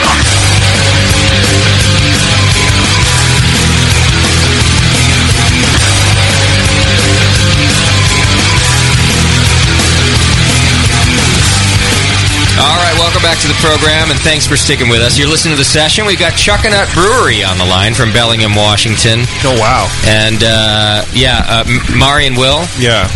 Uh, we just opened your your pilsner, and Oh, okay. it's blowing our mind right now. Yeah. Yeah, this was pretty darn good. Oh my goodness! It has that same. It's a it's a nice dry pilsner, but what? It's like a floral, noble Yeah. character to it that is. Thank you. It's so that that character is so bright. Yeah. Yep. It, yeah. It's blowing my Sharp. mind. It's bright and sharp and and very much there. You Yeah. know, it's very much yeah. there. Well, that that one, the key on that one is, is Tettnang Tettnanger again for that. That has Hmm. you know a lot of final hoppings with the Tettnang Tettnanger, which is can be a subtle hop, but that's a key on that. Now, now that beer, by the way, that, that's done pretty well in contests too. But it, I, I got to tell you a story then, as far as the the uh, the the classification for that uh, for IBUs is is a ceiling of 40 IBUs, and so sometimes uh, that. Um, um, we put that in, and some feedback we got is it's not bitter enough for it. Well, we've yeah, we've we've we've had that literally take um, analyzed at sophisticated laboratories, and no, we don't hit forty, but we do hit thirty nine. So point is that somebody suggested that that didn't have the bitterness. That's um, okay. That's that's more personal than anything. right. You know, if and I also, I think it may be a combination of the hops, I mean the malt, and just the use of the malts and how it affects the uh, sensation of how you you're you know you might read those hops. Right. It could be the water too. Could be modifying that a little bit. Yeah, that that yeah, the chemistry of the water goes a long way, you know, in in the beer makeup. So we use that, and and all of our beers, all of the liquor is adjusted for for whatever beer we're doing. That one, by the way, is that you know the key. Simplistically, you can use calcium sulfate. Uh, I'm I'm very big on using calcium in particular. Sulfate gives dryness. Um, uh, chloride gives uh, roundness. So you know what is a style of beer, and just you know simplify the approach. You know, um, chloride or sulfate, um, and it makes life a lot easier. you know, if By I way, our- go ahead. Uh, besides that, I, I also want to add that besides the the mineral treatment, well, we live in a nice town for water, but I wouldn't use a commercial water supply in its given form uh, to make commercial beers. So all of our beers are carbon filtered. All the liquor is carbon filtered. So you don't strip the water to nothing. You just carbon filter, but then you you'll add uh, phosphates and calciums and things like that as you need it. Yeah, what you want to do is that you know you, you, you piggyback onto the water water source, and there by law they have to maintain a, a certain history, and so you can get that chemical profile. You get that chemical profile, and you go from there. Okay. You know, if I had ordered this Pilsner when I came through your brewery instead of the Kolsch, I might Mm-hmm. have stayed there and let my dog die without me. This is a this is a, a yeah, we have the a few people Haley been on huh? here for a few like that. I mean, I'm telling you, this Pilsner is so amazing. It's one of the best I've ever had. It's everything I like about that style of beer. Uh, yeah, thank you. And and the other thing, I, you know, I want to point out, you know, it's easy to drink. Yeah. That's the idea of all of our beers. The idea is that have an enjoyable experience. Wow, that was nice, and boy, I can. It, I like another one. I, I really would. I would be at your tasting room every day if I lived in, in uh, we Bellingham. do Yeah. we do have some customers over there right now who are big fans of Pilsner and do come almost every day. You know, and, and once again, I genuinely think that if more craft breweries could produce Kolsch's and Pilsner of this character and caliber, they'd be far more popular among uh, beer geeks. Oh yeah, because we know what we like. I mean, you know, the the, the beers that we get, the pilsners that we get, are skunky and old, and they've come on a boat, and nobody Yeah. knows how to take care of beer yet. Still, it's Right. 2012, and we have we have the most educated distributors that we've ever had in the world. Sure, and they still don't put it on the roof of the car. The, well, the truck the truck drives better No, with all the beer on top of it. They don't give a shit. Yeah. yeah. No, no, that's that's the thing, and and actually, they you know up here we when we first started, there's resistance because uh, the styles of beer. People, is- you know, people have had those flawed beers, and they assume those are the styles of beer. Right. And b- beer is perishable. You know, it, it it's it's and And delicate, more delicate than wine in some ways. yeah, and- and- Yeah, and so people, you know, when when you say you have a pilsner, they assume, oh, yeah, the, you know, they have no idea. And uh, I tell people, you know, God can come down and he can make a beer uh, someplace else, but by the time it gets gets to you, it's destroyed. Yeah. and there's that lack of understanding, and so what we're trying to do is uh, is uh, we we try to present the whole world of beer. You know, in the Northwest, you know, they make wonderful beers, but largely of, of a similar style, and we're just trying to show. Well, the world of beer is much broader than what you've you've seen for the last five years. You know? Isn't it- and, isn't it weird? And, and for and for yourself personally, expand your expand your uh, uh, experience in, in the world of beer. That's what we're trying to do. To me, I think it's weird that you know in the 40s and 50s, well, maybe not, oh, it was dominated by one particular style, and then in the 80s and the 90s, that's what the craft beer movement was built on. Where it's hey, there's this entire world of beer. Try this and try this, and now we're dominated by one particular style of beer again, which is the IPA. And now Yeah. again, breweries are still being built upon this. Hey, try another beer. There's Yeah. much more out there. You boring, Yeah. boring beer drinkers. Yeah, I agree. There's Yeah. IPA, there's double IPA, there's triple IPA, there's Yeah, there's session IPA, which is a pale ale, I guess. Yeah, and and and you know, you're just depriving yourself if you if you don't experience the world of beer out there, and uh, uh, you know, understand the perishability factor. But but Lord, we get we get people who just you know they come in and they'll say, "I want an IPA," and that's it. And I tell, them, well, you know, I. No. That's because I guess they understand. They know how to spell that one. right. That's They a can good point. they can pronounce Well- it. The yeah, what what you know, we do we do like to take people through the taste, and a lot of times what I'll say is, you know, our beers are the beers that you drink when you're in Europe. They are really here, but it's not the same as the beer in the bottle that travels across the sea, Mhm. across the land, Yeah. over to us we really have a different idea of what that beer style should be tasting like, only because it's it's not the, it's that freshness factor. Sure, sure. Yeah. N- now I want to talk well uh, to, about the malt uh, characters of this beer. Also, I, I think you guys are spot on with the freshness, but I, I just want to bring up. I am also drinking another pilsner right now from a local brewery to me, which I consider to be a very good pilsner, and the color is much darker than yours, and and and kind of more what I'm used to with a pilsner, also, but. They are two completely different beers, and I will also say yours is is just incredible compared to the other. I was really enjoying my other pilsner until I had yours, Will. yeah, you, you pretty much ruined the local brewery. well, it, it, you know, it, and and what, that might be your per, personal preference too. And uh, Yeah. I'm saying, yeah, that that other pilsner might be a wonderful, but it might be better than our our German pilsner. But you hit upon it. As far as the color, it's a different style of pilsner. Okay. Different, you know, I- it, it should be a different style. If it's if it's dark, then it's really not a true German pilsner. Yeah, this It one's a falls Czech under another category. Yeah, a- Yeah. a European pilsner, or, or you know, there's uh, other styles. So uh, yeah.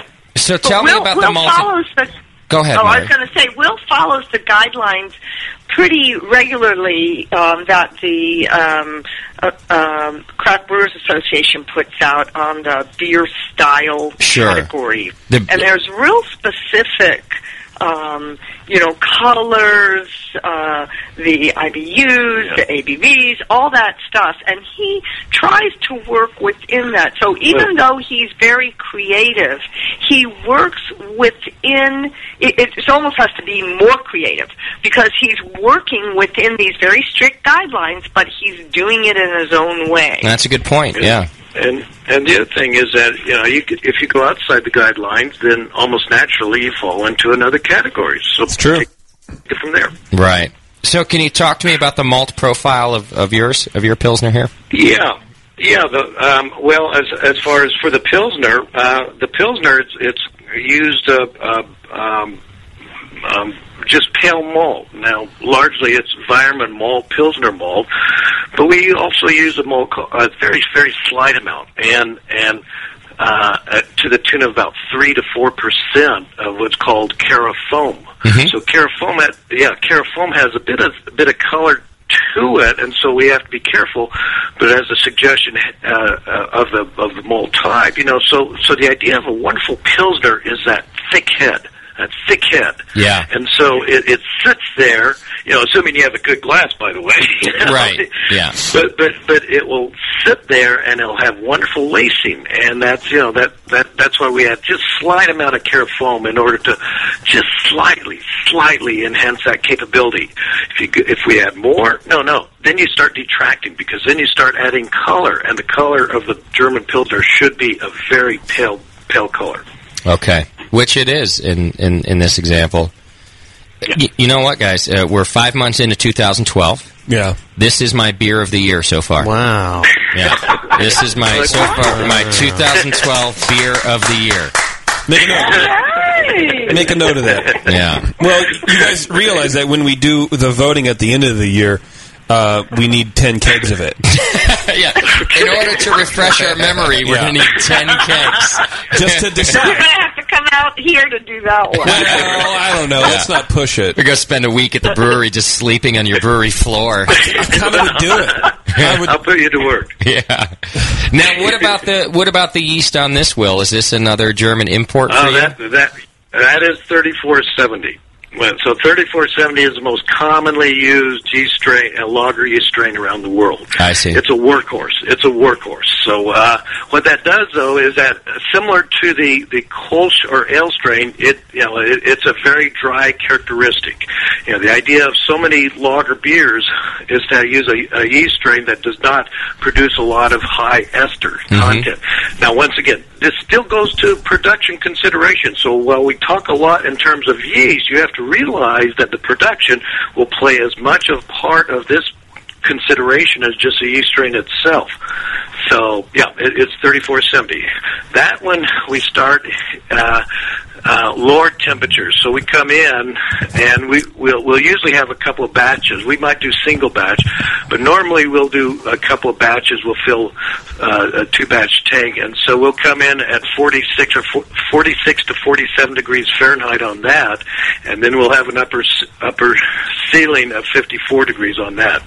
Uh, then we go to what's called a diacetyl rest uh, for for a few days, and then we step it down ultimately to 30 degrees Fahrenheit. Okay. So really, a lot of standard uh, uh, pilsner techniques, but there's man, just the way you've you've balanced this beer and the different components of this beer must be what's making it stand out. Well, and and, and once again, it goes to the con, you know production conditions. For example, we use cylindrical conical tanks, unit tanks, and during the course of production. Uh, uh, every few days, we'll pull out the yeast that will be at the base uh, because that doesn't, you know, yeast that's fallen down and once it's cold condition, it can't add anything positive. Interesting. So conceptually, yeah, you look at their positive and ne- negative flavors associated with what you're trying to do with beer. Mm-hmm. So often, negative flavors can mask the very subtle flavors, and it's the the, the subtle flavors Hmm. that that you want to bring out. But if they're completely masked by negative flavors due to you know high temperature consideration, autolyzed yeast, and all these, then these subtle things that you want to to, to have. They're not going to. They're not going. to You know, come come to the palate. I guess that's the difference between you know you get a, a, a pilsner and you use the right malt and it's beautiful and perfumey and whatever, and then the next time you do it, if you mess up in the temp even a couple degrees, right? Maybe that's uh, you know. and Sometimes you don't get that, and I've never really thought that. Uh, you know those positive flavors were masked. I just figured that they weren't even in there, and I did something wrong in the mash. But maybe Well, somewhere and- along the and- line, you know. Yeah. Yeah, and it, it goes from the from the milling all the way to the, the packaging. And so, you know, when I say that, you know, how many steps are involved from milling to packaging? So many, so many. And so you look at whatever step you want to talk about, from your mashing to your lautering to your kettle to your fermentation, heat transfer, all these things come into play.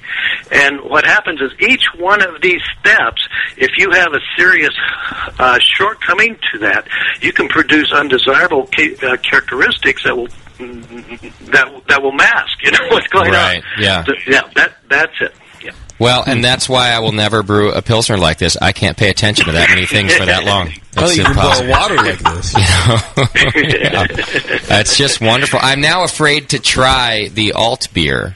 Um, well, because we've gone from good to Yeah. great, and if it goes above that, I'm going to be such a disappointed beer drinker for the rest of the night. What are we gonna What are we gonna drink? Uh, it's like tomorrow. I'm going to be so sober after this next beer. I, I'm afraid. Maybe it's good for you. it might be.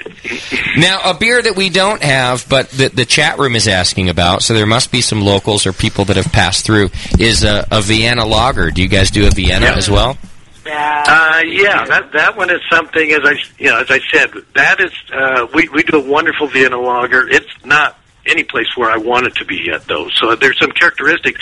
And by the way, I, I think that goes back to to the nature of the malt over the years. We we do have variability, uh, even from big malt supply companies. So it's understanding that. So so the Vienna lager, you know, that's one of my favorite beers as well, and and it it has a very good following.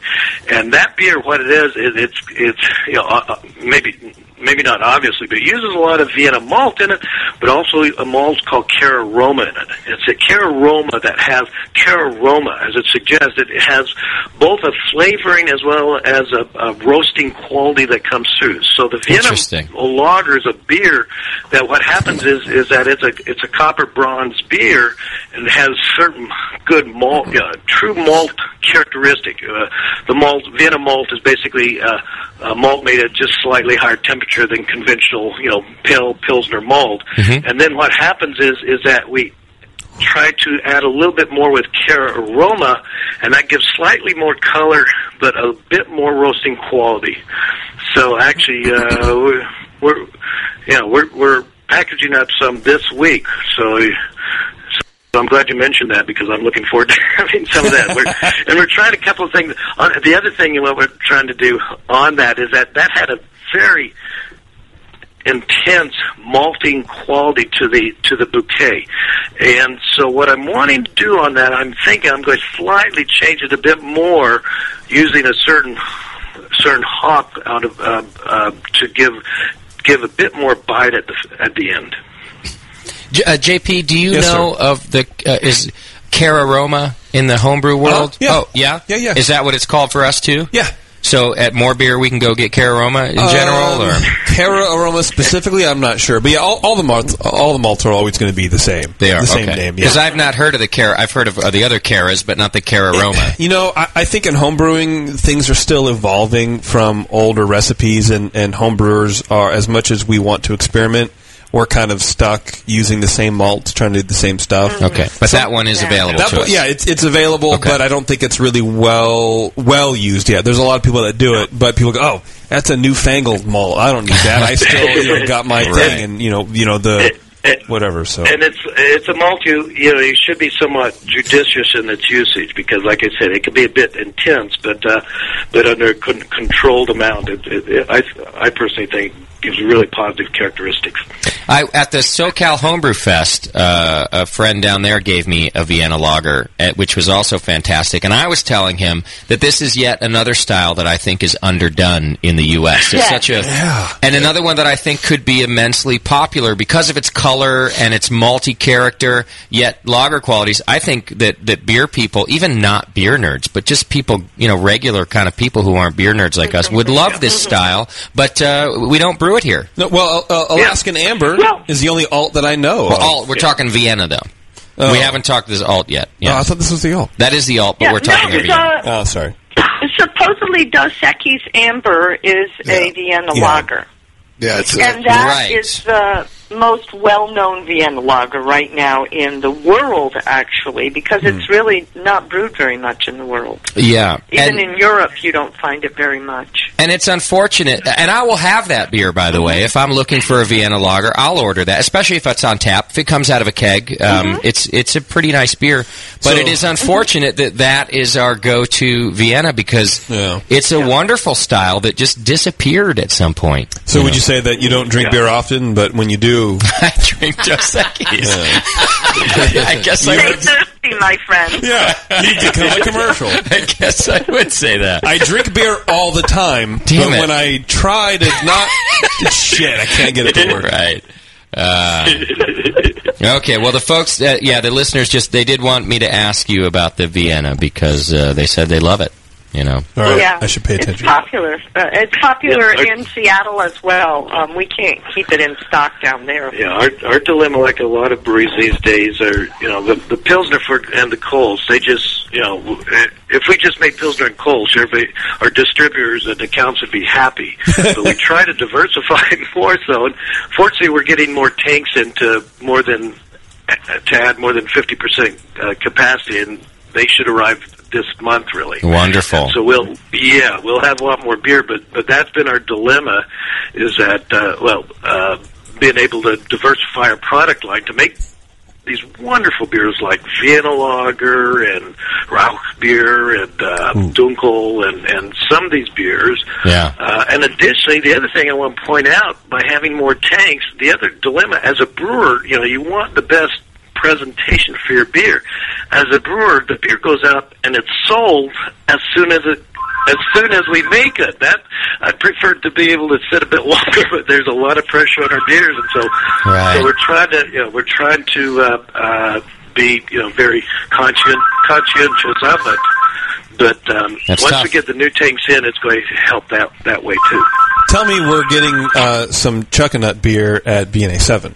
Oh, please. I, I, they haven't started the brewery contacting yet because we don't have the licensing. Can they be first? Well, in fact, that does list? lead me to a question here from the chat room. So we're going to the National Homebrewers Conference in um, in uh, Seattle uh, in June. Wonderful, yeah. And every year, the Brewing Network has its anniversary party. It follows the conference. We always do it the Wednesday night just before the conference. So we're going to be at Elysian this year. Oh, okay, yeah. And we basically put on a small beer festival for our listeners who go to the conference. And as JP is saying here, oh, boy, would we love for you to pour your beer there. Sounded more like a demand. Well, than what, just what a- time of year? What, It's when is June. that? It's June twentieth. June twentieth. Well, Oh, we are going to be at the American Homebrew Conference. Wonderful. Um, actually, they're going to bring up a group. If you want to come on the tour, um, sign up for that. They're going to bring them up on June 19. Oh, great. They're going to come up to Bellingham, and they're going to visit our place and then our neighbors, Boundary Bay. Maybe,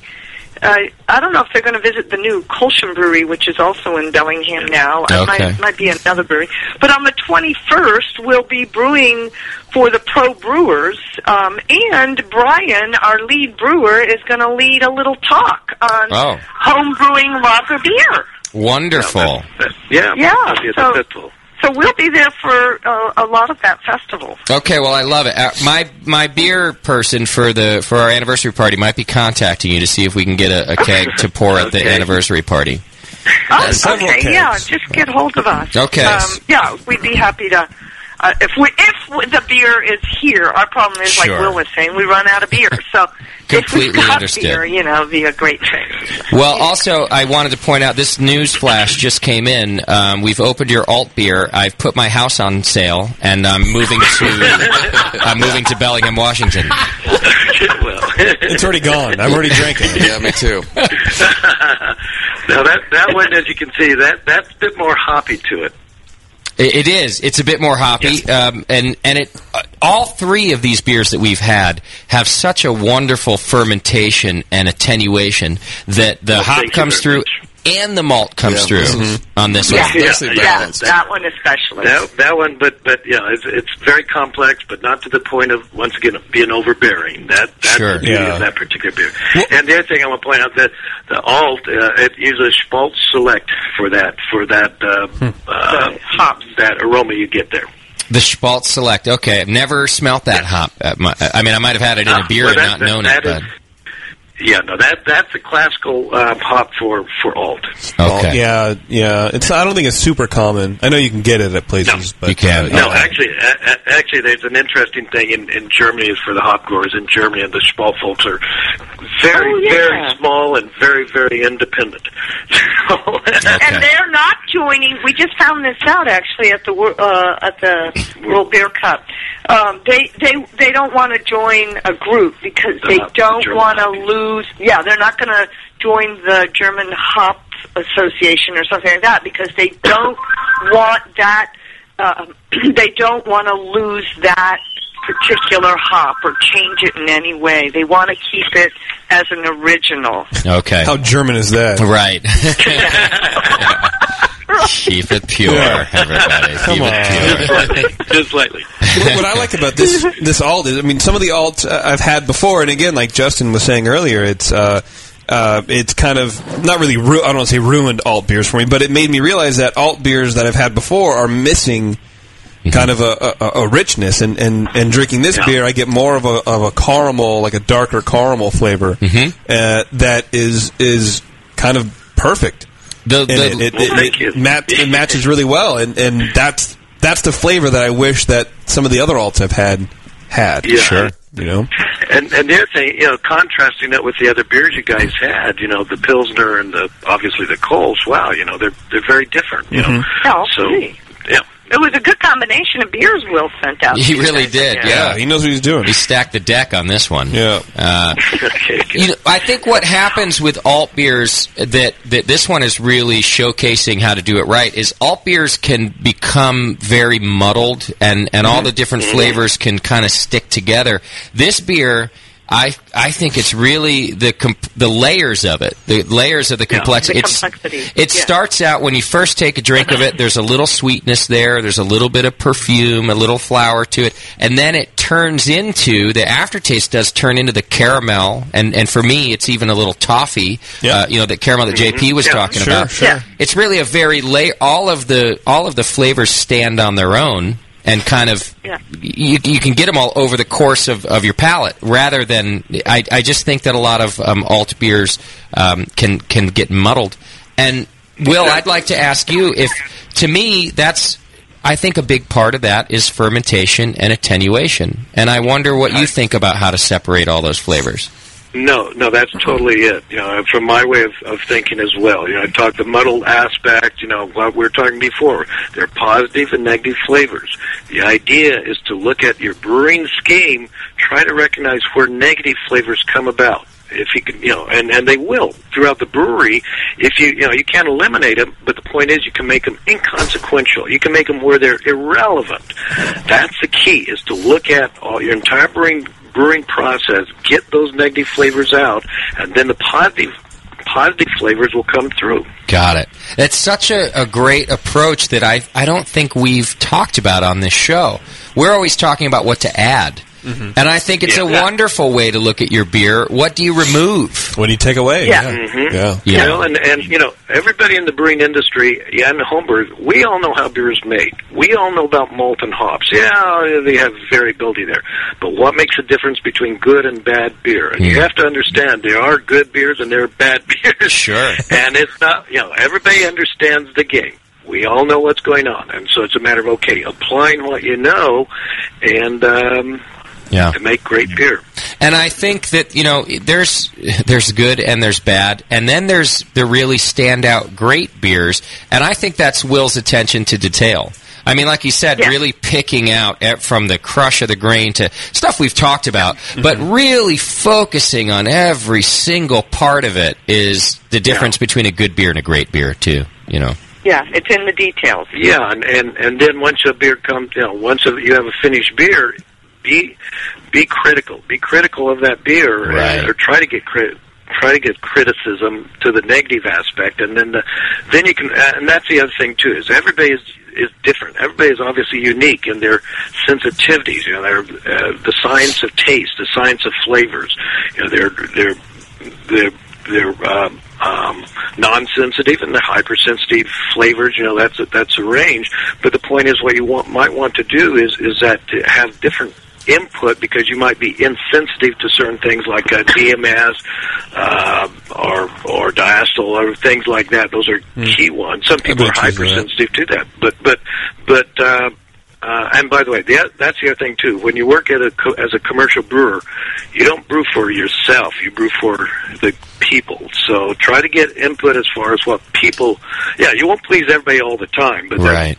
That, that that's the nature of the beast. I like hearing you say that. You know, we also applaud brewers who come in and say, "Well, I, I brew what I like. We brew for ourselves, and, and that ends up giving us a product the public like." And I can applaud people for that. But it's nice to hear you say, "Well, like, look, I'm a public brewery, so I'm, I brew Yeah. for the people." You know. Yeah, which is why we have our British IPA that we brew, our British British style IPA. But you know, when people come in to the pub, we say to them, "Well, look, we specialize in these kinds of beers, and we take them through all the tastes, and then guess what they order? right. Something that they haven't had usually. No, no, they don't. They order the IPA. right. That's why I don't go to the restaurant too often. yeah, Will's like f this. I'm going back to the brewery. You, gu- you guys need to uh, you need to post one of those signs. that We re- we reserve the right to refuse IPA service to anyone. well, actually, right now we don't have any IPA on just because we ran out of it. And Right. It'll come on on Tuesday, but you know we go without having IPA on usually. Well, let me point something out to our listeners, just in case anybody wants to to produce beer like this, or is is frustrated, maybe a little uh, um, concerned that they couldn't do this. Let me point out that you know Will's really put in the time. He's got his bachelor of science in chemical engineering. Then he went to Siebel. He was in the first masters uh, master brewers program at UC Davis. So none of this is an accident. And you can tell by the way he's talking about beer too. But this isn't an accident to make beer like this. You got to put in the time. you Yeah, know? you can go. You can get the knowledge from you know being a keg washer and learning you know as you as you work in a brewery and pick up some information. But Yeah, yeah. If you're trying to make beers as clean as that pilsner, you you you need to know kind of what you're doing just a little bit. Yeah. Yeah, and he he did also teach brewing engineering as well. So Okay.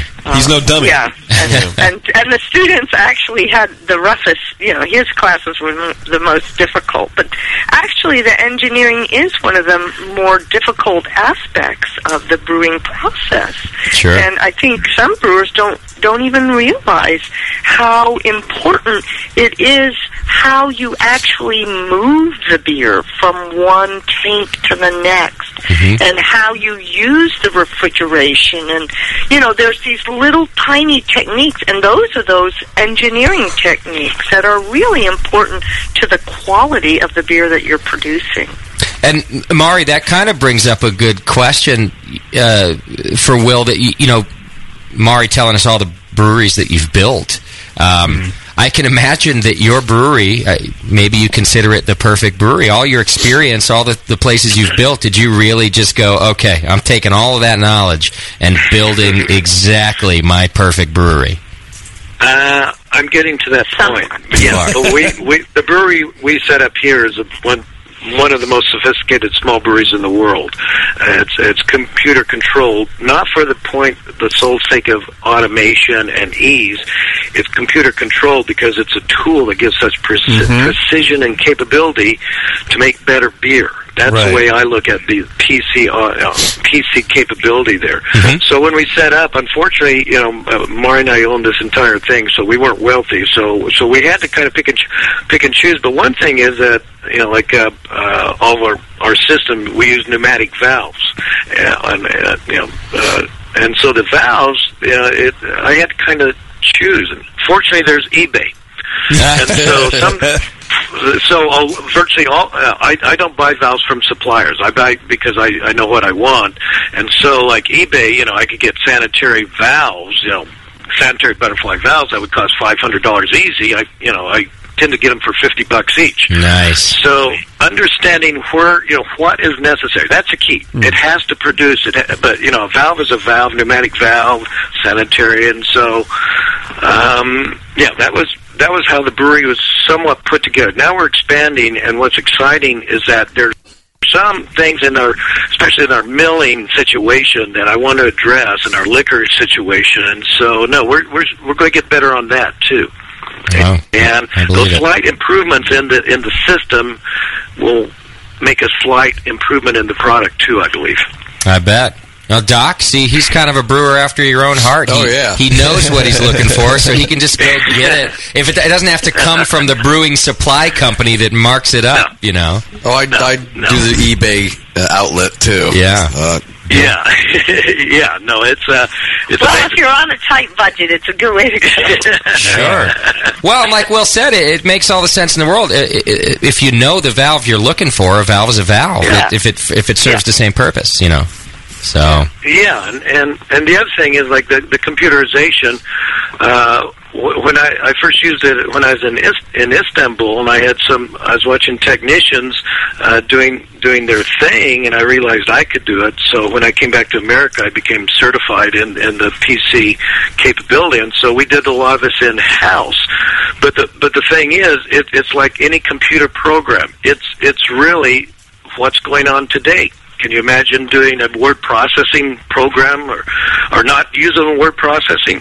So Right. computers are, are a point where they're with us forever. They do positive things, take advantage of the positive things. And, Yeah, uh, like porn. Yeah, One thing this brewery didn't have, and what we had originally planned, was a bottling line, and we were very sad that we didn't get our bottling line. Yeah. And part of that was due to the bank and and the times we we actually opened just as that financial crisis hit. Oh, so right. there were a lot of negative aspects that we had to overcome in the economic financial scene um, while we were building our brewery. So um, that is something for the future that we definitely have our sights on, and hopefully it'll be within maybe a year to two years. We'll be at the point where we can get that bottling line, maybe even a canning line that's actually you know, something where we can um, uh, package our product so Yeah. people can actually enjoy it. Like that was the reason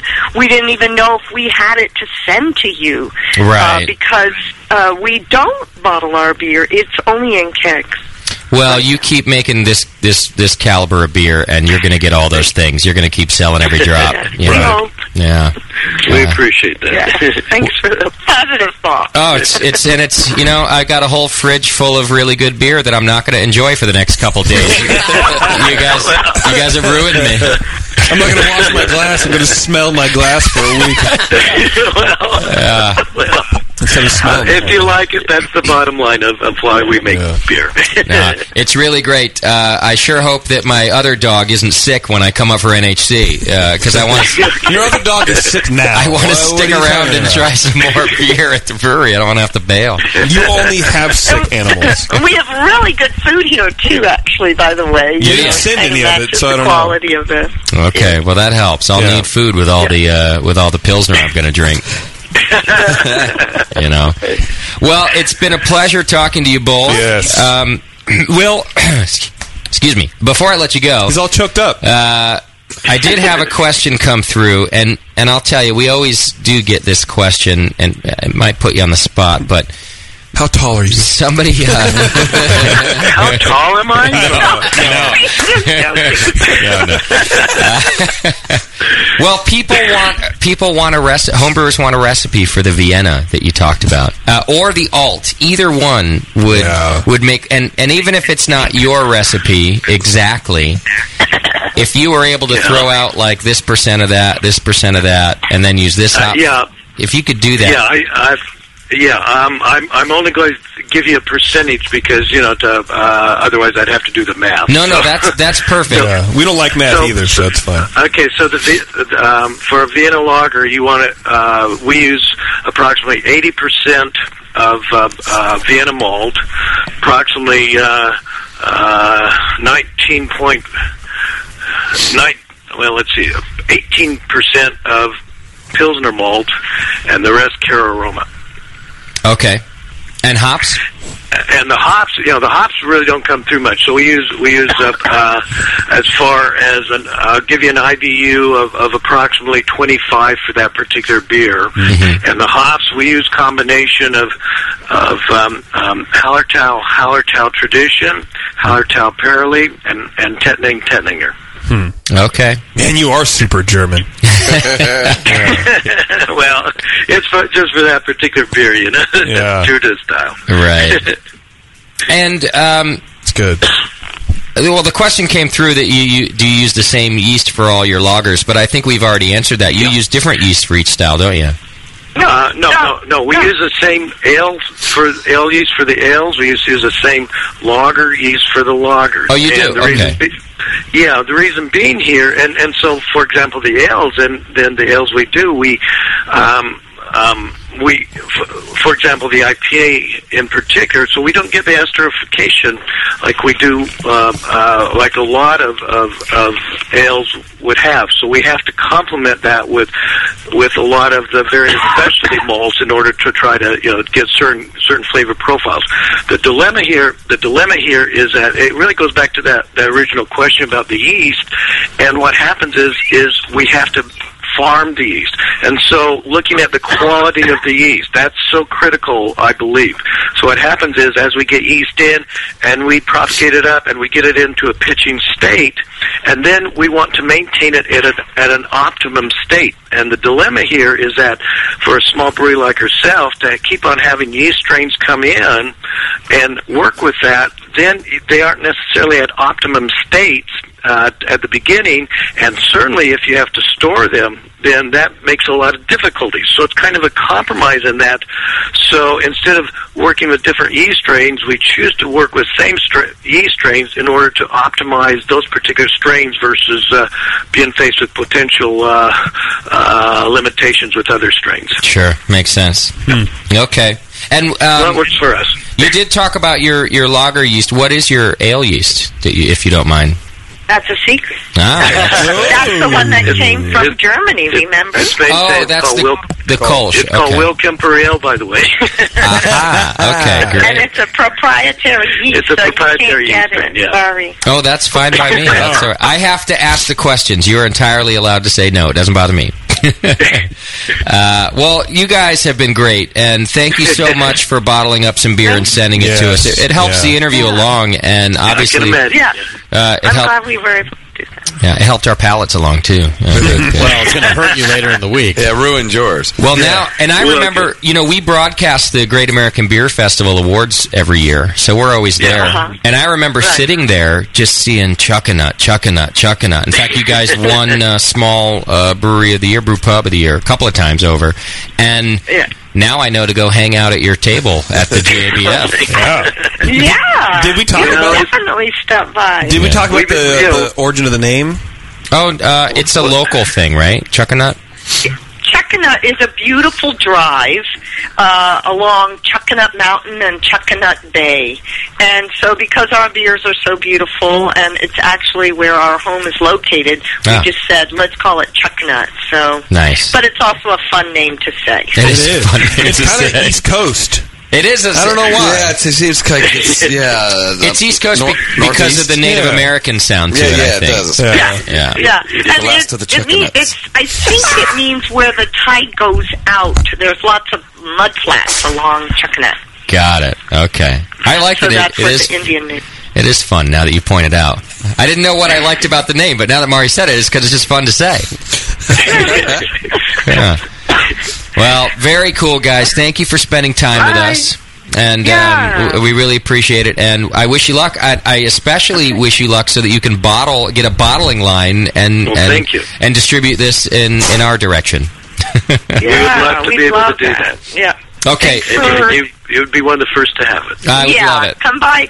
Come by. Oh, definitely come visit us when you're here in the Northwest. I'm going to try to do that, but I will. I will tell you this: that our one of someone from the BN will be bugging you to see if we can get some of your beer at our anniversary party that week during the, the national conference. And we understand if you if you sold out, but I sure would love to ask. And uh, you'll be among good company. We're doing it at at Elysian.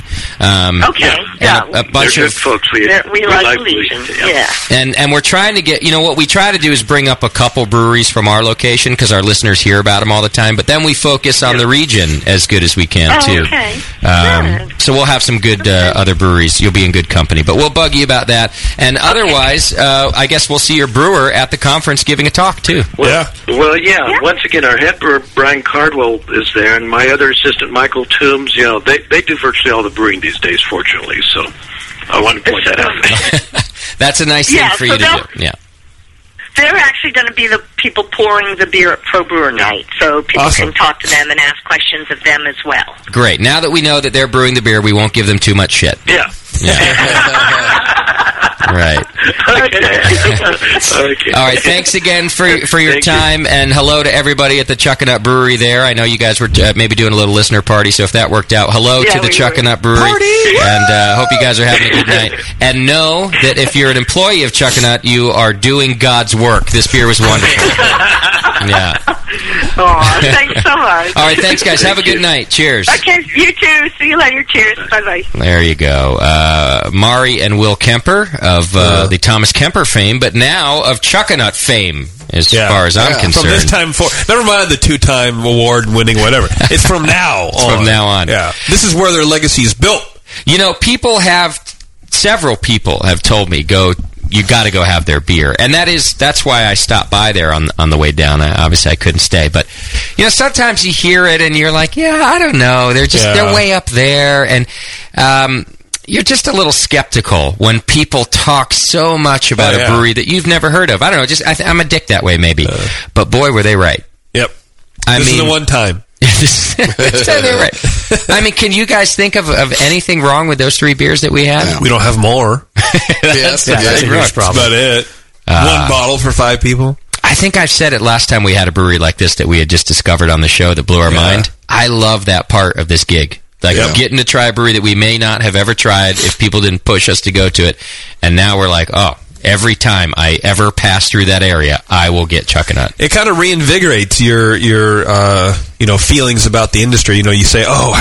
How many different pale ales can there be? Mm-hmm. Or how many different pilsners? Oh, good. Here's a pilsner. Or, I mean, obviously, I say about IPAs, but I'm an asshole. You know, I Um, want to try his IPA. I kind of, I, I, I would actually do it because Don't it's you? so, because everything else is so spot on. Sure. And there's, you know, uh, what, 2,000 breweries or whatever in the United States. Right. And, um, there's, you know, there's gems everywhere. Yeah. And, and they're doing it, they're doing it really, really well Oh, at Chuckanut. They're doing a really good job. That Pilsner.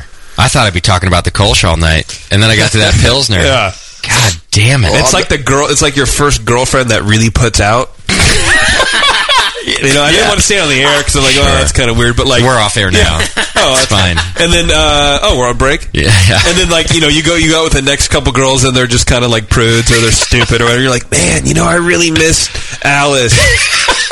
God, she was good. That Pilsner's your Alice. yeah, you know. Wow, it's You kind of such get a wet every time you think about it. good beer.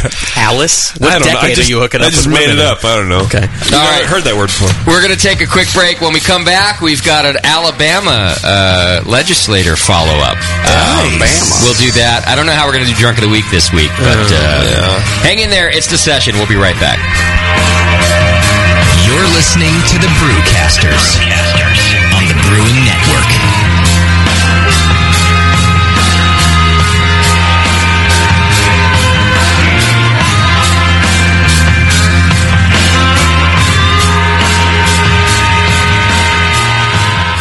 A vial of White Labs yeast is the key to your best beer. When you open a vial of White Labs yeast, you're giving your beer its best chance for a perfect fermentation. In addition to their already incredible variety of yeast, White Labs is proud to announce WLP 90, San Diego's super yeast, now available year round. WLP 90 is super clean, super fast fermenting, with low esters and has a neutral flavor and aroma profile. It's alcohol tolerant and highly flocculent.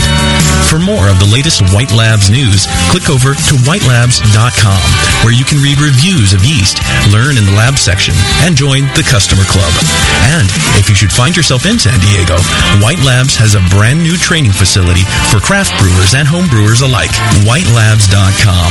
Discover yeast, nutrients, enzymes, and more for commercial breweries, home brewers, and homebrew stores. White Labs. It's all in the vial. By popular vote from the Northwest Brewing News, Hoptech has been voted the best homebrew shop in Northern California. Serving homebrewers for nearly 30 years in Dublin, California, Hoptech carries more than 40 different kinds of hops and more than 60 different grains.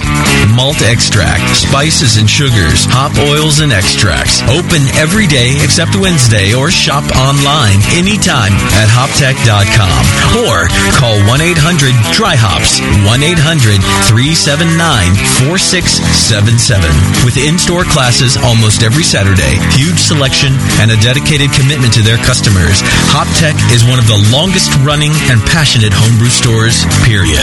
And now, by popular vote, the best homebrew shop in Northern California. And don't forget their 15% military discount. HopTech. Visit today at hoptech.com. When Blickman Engineering set out to design a great brewing stand, they knew it had to be strong, adaptable, and last for a lifetime. The top tier brewing stand is now proudly available at BlickmanEngineering.com. It grows with your brewing skills and equipment. Start with 5-gallon coolers on its heavy-gauge stainless steel shelves. Then move all the way up to 30-gallon pots on the high-output burner tiers. Speaking of burners, the custom Blickman Engineering top-tier burners are extremely powerful, efficient, and amazingly quiet. They have safety stops to center your pot, and they'll last a lifetime and won't rust. The top-tier brewing stand allows virtually infinite combinations from traditional gravity systems to two tiers to completely horizontal. Configure your stand the way you want and have the freedom to change it at any time in the future. Your brewing stand should adapt with you, not force you to learn a new process. Visit BlickmanEngineering.com today to configure your top-tier brewing stand and to find a local Blickman retailer. You'll be surprised with all the flexible features and the competitive price. Start brewing with Blickman from the top tier. That's it. I've am putting hops in my beer again. What? Why? It's just too ridiculous. Insane prices, stupid contracts, high shipping costs, crappy selection. Dude, you need Niko Brew. Niko Brew will rock your fing face right the f- off your fing skull. $5 shipping to all 50 states, plus fantastic international rates get you low prices on Niko Brew's great selection of hops and more. Whether you're a home brewer, a pro brewer, or a homebrew shop owner, Niko Brew can get you the hops you need in increments big and small, single orders, spot buys, or full contracts. And there's only one place to join the uber special secret elite bare bones club where you'll get the best deals anywhere. Holy shit! NikoBrew.com. N-I-K-O B-R-E-W. Niko Brew, your bare bones buddy in the brewing business.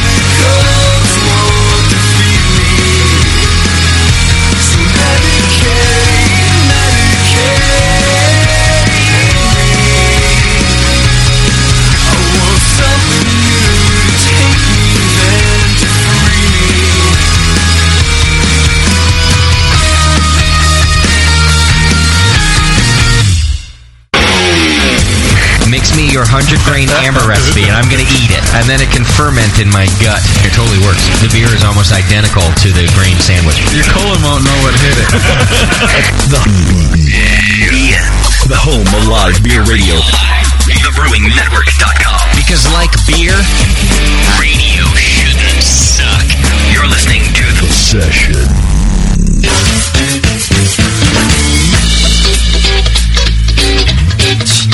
888-401 beer. This is the session.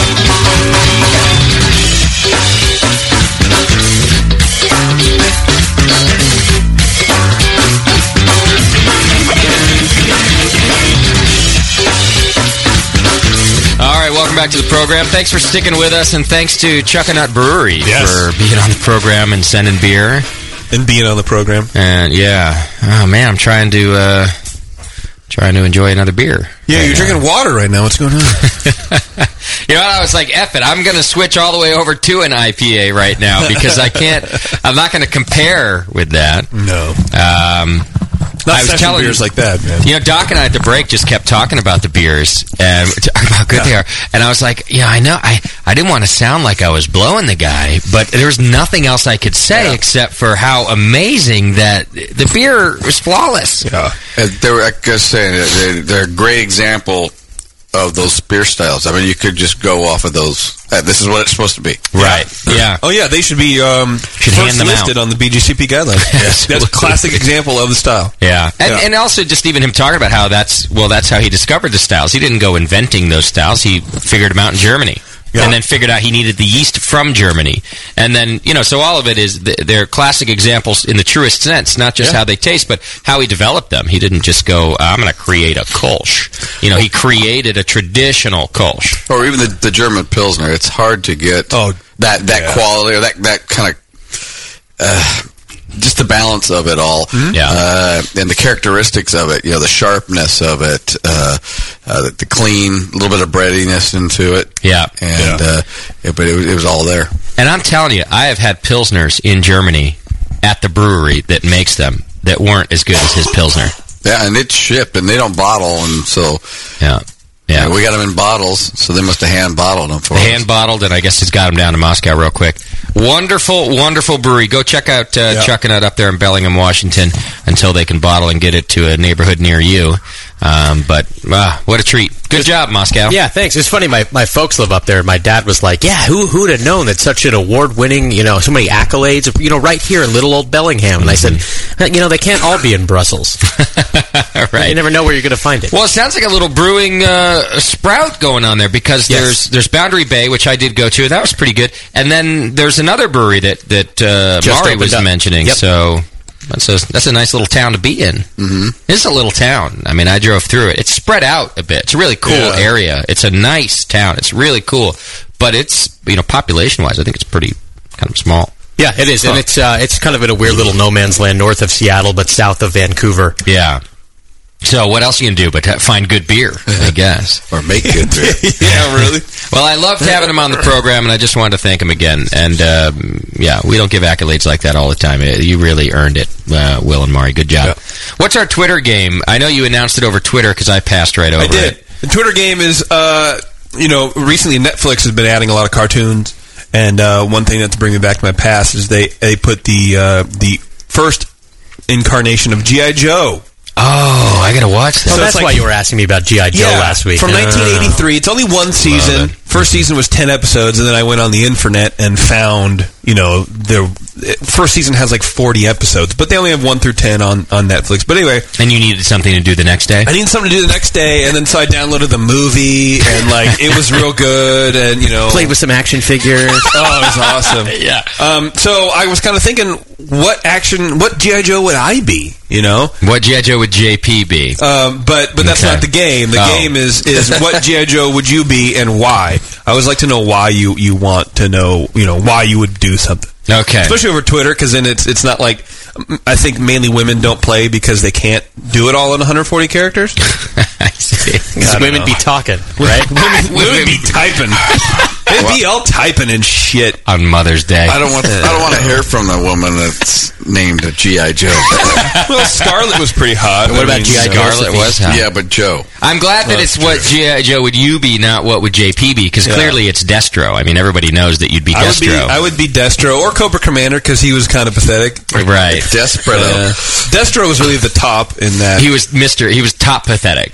Well, no, well, uh, he, well, you know, Cobra Commander I think was the bot, the power bottom. That's true. And uh, like Destro was really, uh, you know, and then Baroness, of course. I mean, Right. She was smoking hot. um, but For a uh, cartoon. it- All right. Yeah. So anyway, that's the Twitter game. Uh, what GI Joe would you be and why? Okay. We got a lot of good responses so far.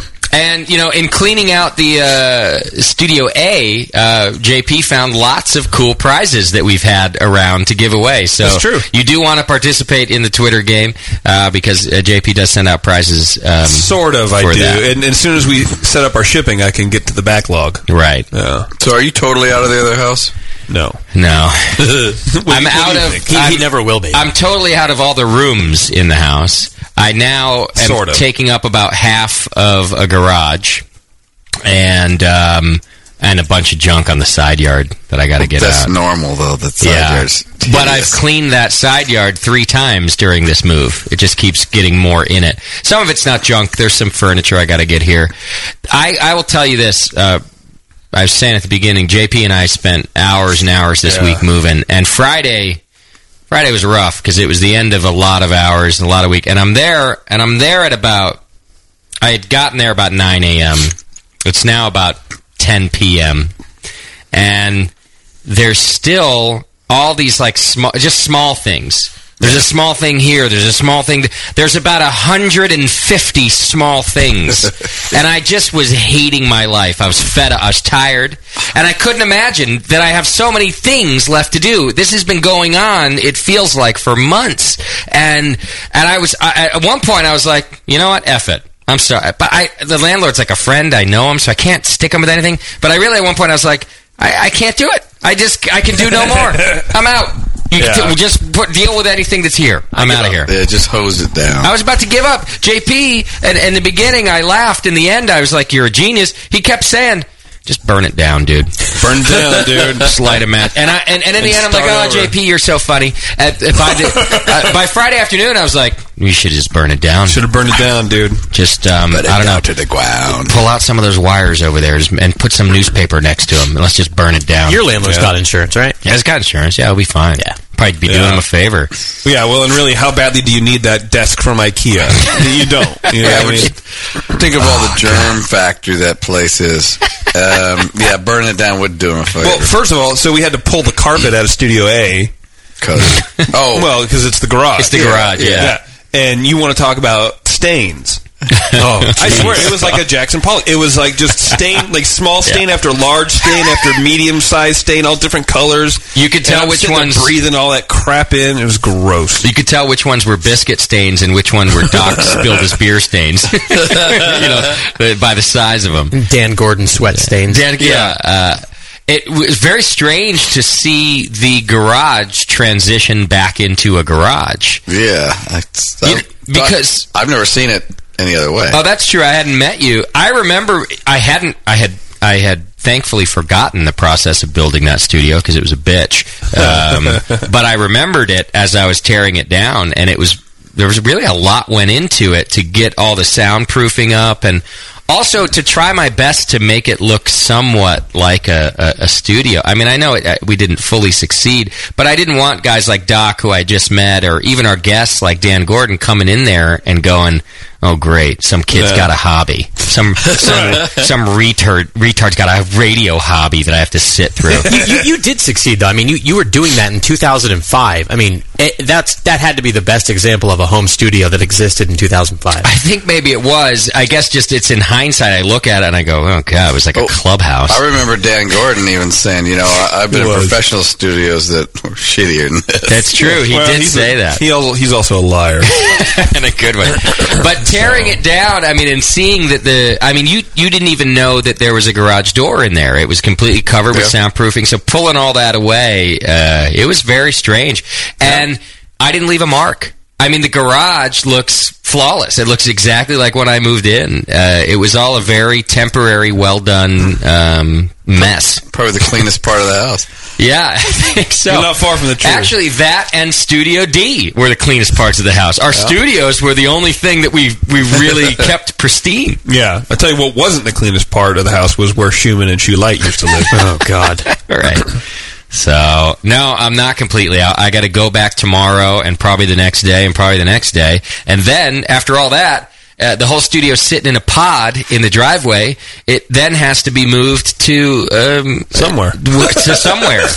So I genuinely, I'm feeling much better today. We got to relax yesterday and have a good time with some friends, and of course, I, li- I love doing the radio show. But if I start thinking about it, like I was on Friday, there's no end in sight. My uh, life is a constant move right now. It's oh. move box here, move box there, move thing, move. It's a good thing you've got Kate the Great looking after you. Otherwise, you're liable to just get in the Westie and head up to Chuckanut and, you know, call it a life. Oh, I, I there was several moments where I was like, "F it, Burn it to the ground and move on, dude. I'm at it. Don't tell Kate this, but even with the house, like buying a house, it's kind of a commitment. I'm not used to these types of commitments. You hear that, Scott? It's And kind so- of a commitment. A little bit. Yeah, it's not a commitment fully, but it's kind of. He can't even commit to saying the word commit. No. I got I got in my bus. The, I, I did get in my bus the other day. I was going to the other house just to move stuff. Yeah. But uh, it did cross my mind for just a second. I was like, I could just leave. I just keep driving. I could just do what I used- I could do what I do, and I could just keep on going. You just miss one exit after the other. That's all you got to do. I could just go. Okay, well, at that point, I could have left. So, no, I can't. I got a house. Next thing you're married, you go, I, I, should've could have left. left. I could've left. I'm married. Yeah. And then you're going to have a kid, and you're going to go, I, I, could have left. I know. I did. You'd I'd be be- laying in your in your deathbed, going, "Fuck, I should have left. I'm gonna leave." I'm telling you, I still have that. I still have that. Like, uh, I only need a box and a suitcase and my bus And a in sick me. dog. And it's, and I yeah, and I just I got I got a sick dog. I got the bus here and it, just for just for like eight seconds. Yeah. And then I was like, all right, stop being a dick. That's just- it. Yeah. Well, you're getting old, man. So yeah, yeah. And Westy kept turning onto that on ramp. Huh? it only turns onto the on ramp. It's weird. If Kate was smart, she put a GPS in there. the tracker. And Yeah. call like the alarm starts going off as soon as I get 50 miles away. Uh, no, no, no. She's got the remote kill switch. she probably does. Yeah. She probably called Doc already and was like, "Doc, listen, I know you helped Justin out a lot. I need a hand. Mike, I need a remote kill switch Yeah. in the V Dub." yes, we, we can hook it up through the internet. my cousin is a is a cop out in Antioch, and uh, he, you know, we were talking about speeding cops and going through lights, and he goes, you know, they have uh, all cops have GPSs, but they also have this thing where.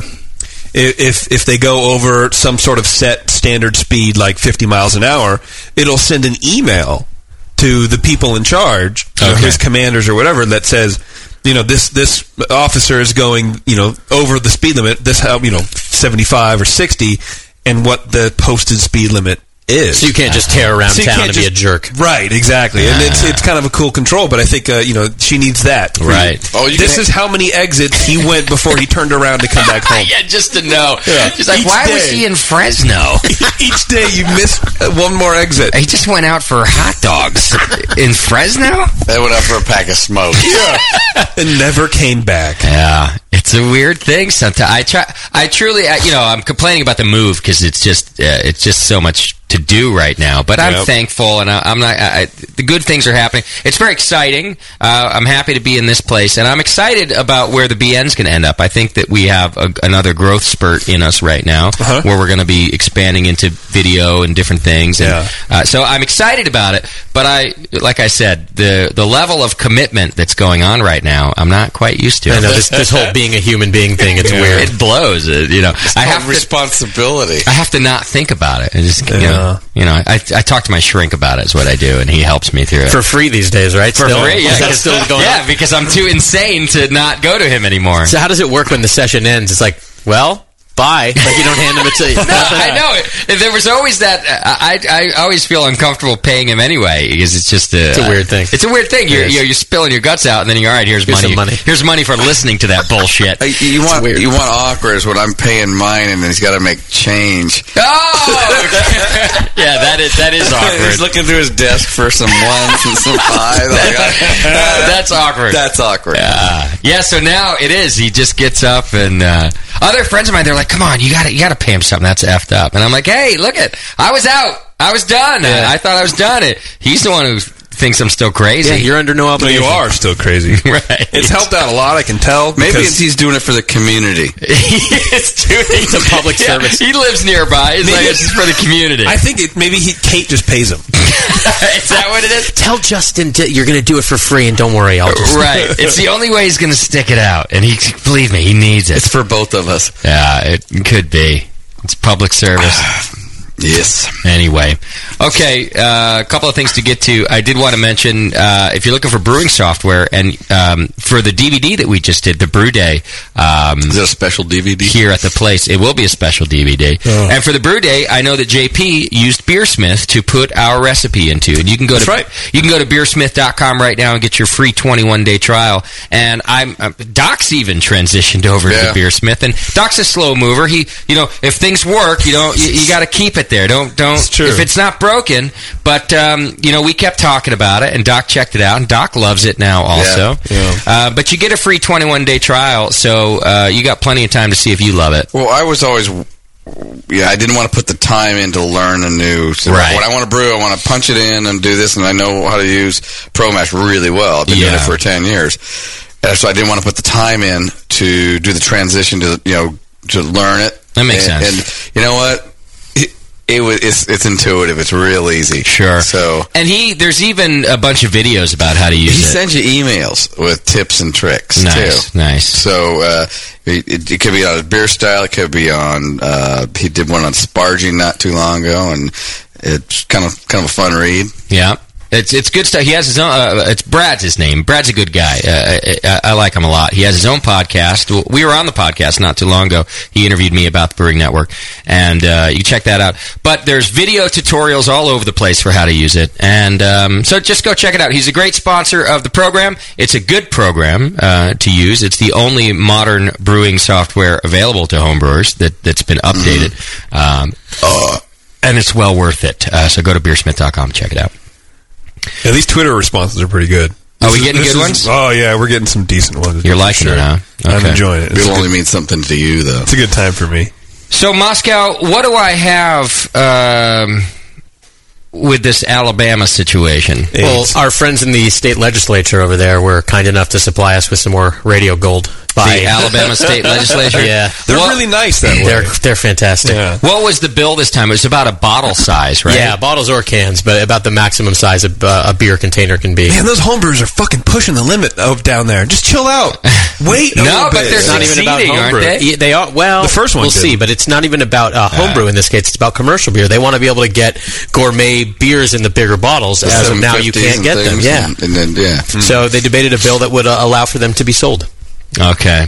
So you want me to just go down the intro here and uh, yeah, do it yeah. that intro way? the bill. You can hear what the bill's about. All right, here you go. On page 41 of the calendar, Senate Bill number 294 by Senator Sanford relating to beer containers. This is a very simple bill. All it does is uh, increases the size of a single beer container that can be sold from 16 ounces to 25.4. So you can hear our friends in the. if Uh, there's no what are they, question, at a I'd move for passage of VIR. Yeah, our friends in the peanut gallery some are back. roadhouse. I mean, yeah, it's like it's for a bigger bottle. Woo! what the hell? Row, row, row, Alabama. row. All right, so that's what it is, and now we're getting some debate out of it. Yes, well, if you can call it that. All right, so I guess our first clip here is of uh, Senator DuWayne Bridges. Du- spelled DuWayne. It's spelt DuWayne. It's not Dwayne. What it's is it? D U W and then capital W Yeah, of course. A Y N E DuWayne. What does he play Senator for the- DuWayne what does he Bridges. Play for the Niners. I think so. And now at halfback, Dwayne. I'm going to name my next sick dog Dwayne. Dwayne! You can't help but have an accent when you call him. No. It's, uh, it's impossible. Chair recognizes a gentleman from Chambers, Mr. Bridges. Thank you, Mr. Speaker. Was the gentleman uh, formerly a highway patrolman? Yes, sir. And as a highway patrolman, did you ever stop anybody that was uh, weaving and uh, you asked them, uh, have you been drinking? And they said, yes, sir, I only had one beer. Has that ever happened? Yes, sir. It happened. Well, that beer was a little bitty one. Actually, most of them say that. Okay, now they can still say, I only had one beer, but that beer is about this big. This is not right that we should increase the size of that. it's going to make people be able Wow. to get drunk quicker because in their mind they're going to say, gosh, I just had one beer tonight. Every night I get off work and I just have one or I only had two beers and that's all they think about. See, and, and, stupid. And as a cop, you're too stupid to know the difference between one real big beer and one real little Exactly. They have such contempt for their constituents. Now, the law says you can only have one beer. yeah, is that what the law says? you can only drive and after having one but You have two, and you're you're breaking the law. Not even that. What It's, an- it's, it's like uh, that's what the guy was saying. The, everybody says they've only had one beer because Right. that's the standard answer. And as a cop, you were too stupid to realize that they were lying, Right. Because they you don't drive that way when you've had one beer. He's really insulting him with yeah, that. he's insulting him, and he's insulting the entire friggin' state of whatever it is. I don't even know. because now uh, you know so so senate and, and uh, politics in general uh, especially on the senate floor and things Yeah. like that it's really all about debate it's, Oh, yeah. it's debate and, and They just it, wanna hear it used to be a talk. wonderful it used to be a wonderful uh, part of, of of politics when true debate happened i can't imagine this guy sitting down with his yellow pad of paper going Oh, this one's good. This is going to burn him. Now out. listen, because last time I got pulled over, I said I only had one beer. now, what if my one beer was big? That cop wouldn't even know. I beat it. him on a technicality. I beat him. yeah, like his debate, his rhetoric is amazing. Yeah, you, Can, he, you can hear he's thinking he's making a fantastic point. Oh, oh, they did. They did say one beer. Well, how about this? It's well, like- yeah, well, Mister. how about if that one bears twenty-two ounces? Huh? Huh? Got you, fucker. I rest my case. you know, most of you guys can't even count to 22. right. Well, and, uh, does he think a tub of butter is one serving? Yeah, I- I But there's a had thing called serving size. How, much, how much butter did you put on this? Just one. Just one. Just one It's butter. fine. Yeah, One butter. I only put one butter on So it. you guys are saying they need to limit the size of butter containers, right? Yes. Into Let's hear what else he has to say. This is still DuWayne. The wine. But when you're drinking, what is that? A, isn't that a gallon and a half or something like that? What is that? It's about a pint and a half. A pint and a half of beer. Gallon and a if it's gourmet beer, What is that? Like a whole tanker truck you trying to get past? It's like you doing Uh, math. It's, dude. it's a pint. yeah. Uh, pint. How, how, how big is that? Can you show me? That is like me show me doing your math. What is that? Like a billion dollars? it's five bucks. Five. Oh, so you're saying it's over a dollar then? yeah, yeah. Got you, fucker. I rest my case again. All right. What is the talking about this ten is a million rich years man's old? bill. This is a rich man's You're only going for the rich people. They're the ones that afford the gourmet beer. That's what I hear. You know, I'm not for uh, selling alcohol at all. But Wow. I, I can't see that. you taxing the people anymore just because uh, you know it's a gourmet beer. But I just want you to know, ladies and gentlemen, we don't need to increase the size and make it more e- easier for people to drink more, More easier. and drive more and be more. I can tell you who's going to be buying that. A lot of young people, just so they can have the big one. They can walk I around. thought with you said it was for the beer. rich They people. think that's Right. going to make them bigger, but it doesn't. And they cause so much heartache. They cause death on the highway, and I can't see us increasing it one bit. Doesn't this guy have anything else to argue about? Because I- he didn't read this bill. You know what? I don't think any of them do. Look at the health care bill. No one read that. He's seen the colors drinking them 40s. and I ain't I don't know how big a 40 is, but They're big beers. Yeah, but- you know they have 40s and tall boys and all that kind of stuff of higher alcohol than a 22 ounce of that beautiful pilsner we had earlier. Maybe they don't. Maybe they're not allowed to sell cold So who, 45. who knows what this guy's agenda is? I think he just likes to hear himself talk. Yeah. I do love that. That's oh, th- this is clearly for the rich folk and uh, Uh, it's a- also youth. And it's for the rich and the youth. Yeah, because you know they're both the Two same polar thing. opposites. I mean, that's what I hear. By the way, I'm just anybody who's looking to go into politics or debate, for for that matter. You don't use "that's what I hear" Yeah. as an argument. It's not an argument. totally. Uh, let's see some facts. Let's come up with an actual argument. If I were to go through any of the debates that I used to have to go to, go, well, I heard you're a jerk. Character I mean, it's really the same thing as him going, you know what I don't like about this bill? That guy who presented it is a jerk. Uh, so Yes. I vote no on that jerk. Yeah. that's the equivalent of all of his arguments. I heard that you're really a robot. That's what I hear. now, I'd like it to enter uh, entered in as fact that I heard that he is a robot from a gay planet. That's right. And he wants to make everybody else have gay robot butt sex. Right. Um, that's what I hear in the middle of the freeway when kids are alive. That's right. And I'm fairly certain that a larger bottle contributes to all of those behaviors. Yeah, because uh, you know you can't drink two of the small. We drink a six, buy a six pack. There's six chances for you to run over, uh, you know, someone's grandma who's lying in the street trying to get some sun. He wants one big chance to do that. Yeah, I, I'll tell you for sure, he didn't hear it on that newfangled internet. no. I think he would outlaw that if he could. I picked up really this do. cup with a string attached to it this morning, and I heard the this bill's doesn't- for the rich people. Let's try another one. We've got uh, Republican Senator Kurt Wallace. This is our old friend Kurt. All right. Chair recognizes the gentleman from Chilton, Mr. Wallace. You know, I, I'm going to ask you the same thing I heard last year by, by my colleague when he said, "What's wrong with the beer we got?" That's all I want. What's wrong with the beer we got? Wow. In my younger days, I have been, you know, I, I did some things I shouldn't have did. If I could go back and change those, I would, but I can't. But I know that when, when I was a drinking fella, I didn't like to leave a half a beer left anywhere.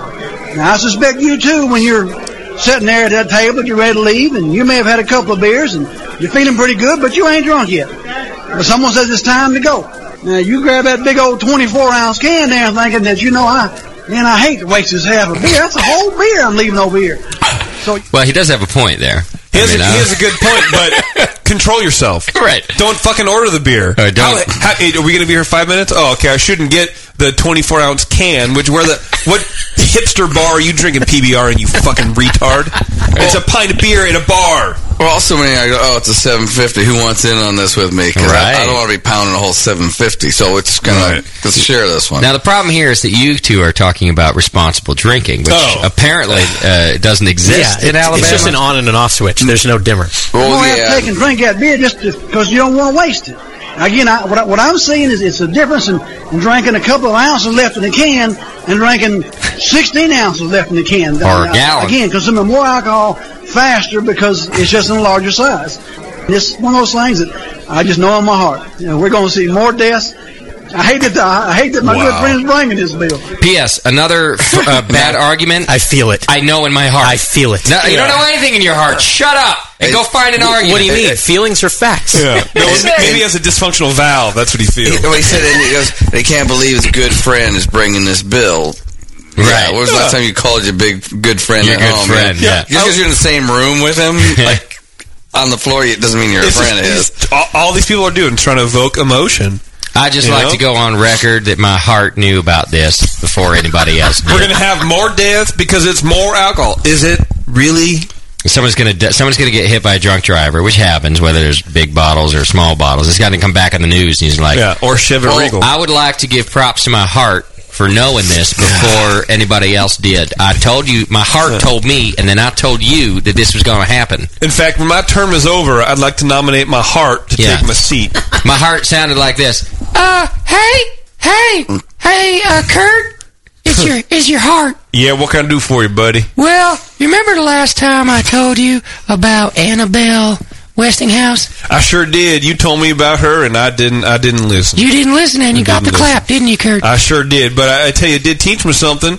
Well, you got the clap that time, and then you remember the other time I told you not to steal Mrs. Henderson's pies. Well, yeah, well, yeah, I did. You're right. Yeah, You stole yeah, them. What'd I you do with them pies, Kurt? What'd you do with them? I took them down to the river and I ate. I had a catfish fry and a crawdaddy fry, and then I ate What else pies. did you do with them with your penis, Kurt?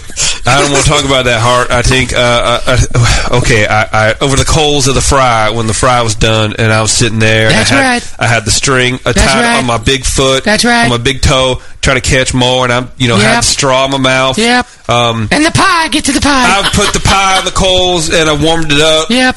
And You put it on your penis, didn't you, Kurt? I kind of pretended that it was Mrs. Westinghouse. You did, you did, you did. I, I saw it. I did. saw. So I was right then, wasn't I, Kurt? I kissed the pie too later. Okay, well, after now- that in the same hole. Is that gross? Well, I listen- kissed the pie where my penis. All right, Kurt. I don't need to know. I was there. I don't. I don't need to know more. Kurt, I was there. I didn't think it was a custard pie.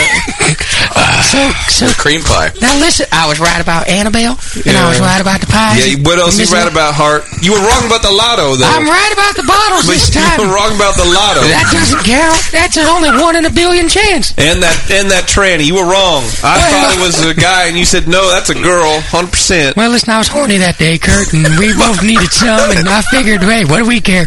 You're all out of pies. But Kurt, I'm going to tell you, this time I'm right again. Okay, all right. I look. I will look. I will put you on the board. By the way, I'm wheezing because you've been eating too much of that barbecue, and uh, my arteries are clogging up. Uh, barbecue healthy for you. Well, I keep it's not healthy. It's healthy It ain't healthy. it ain't healthy.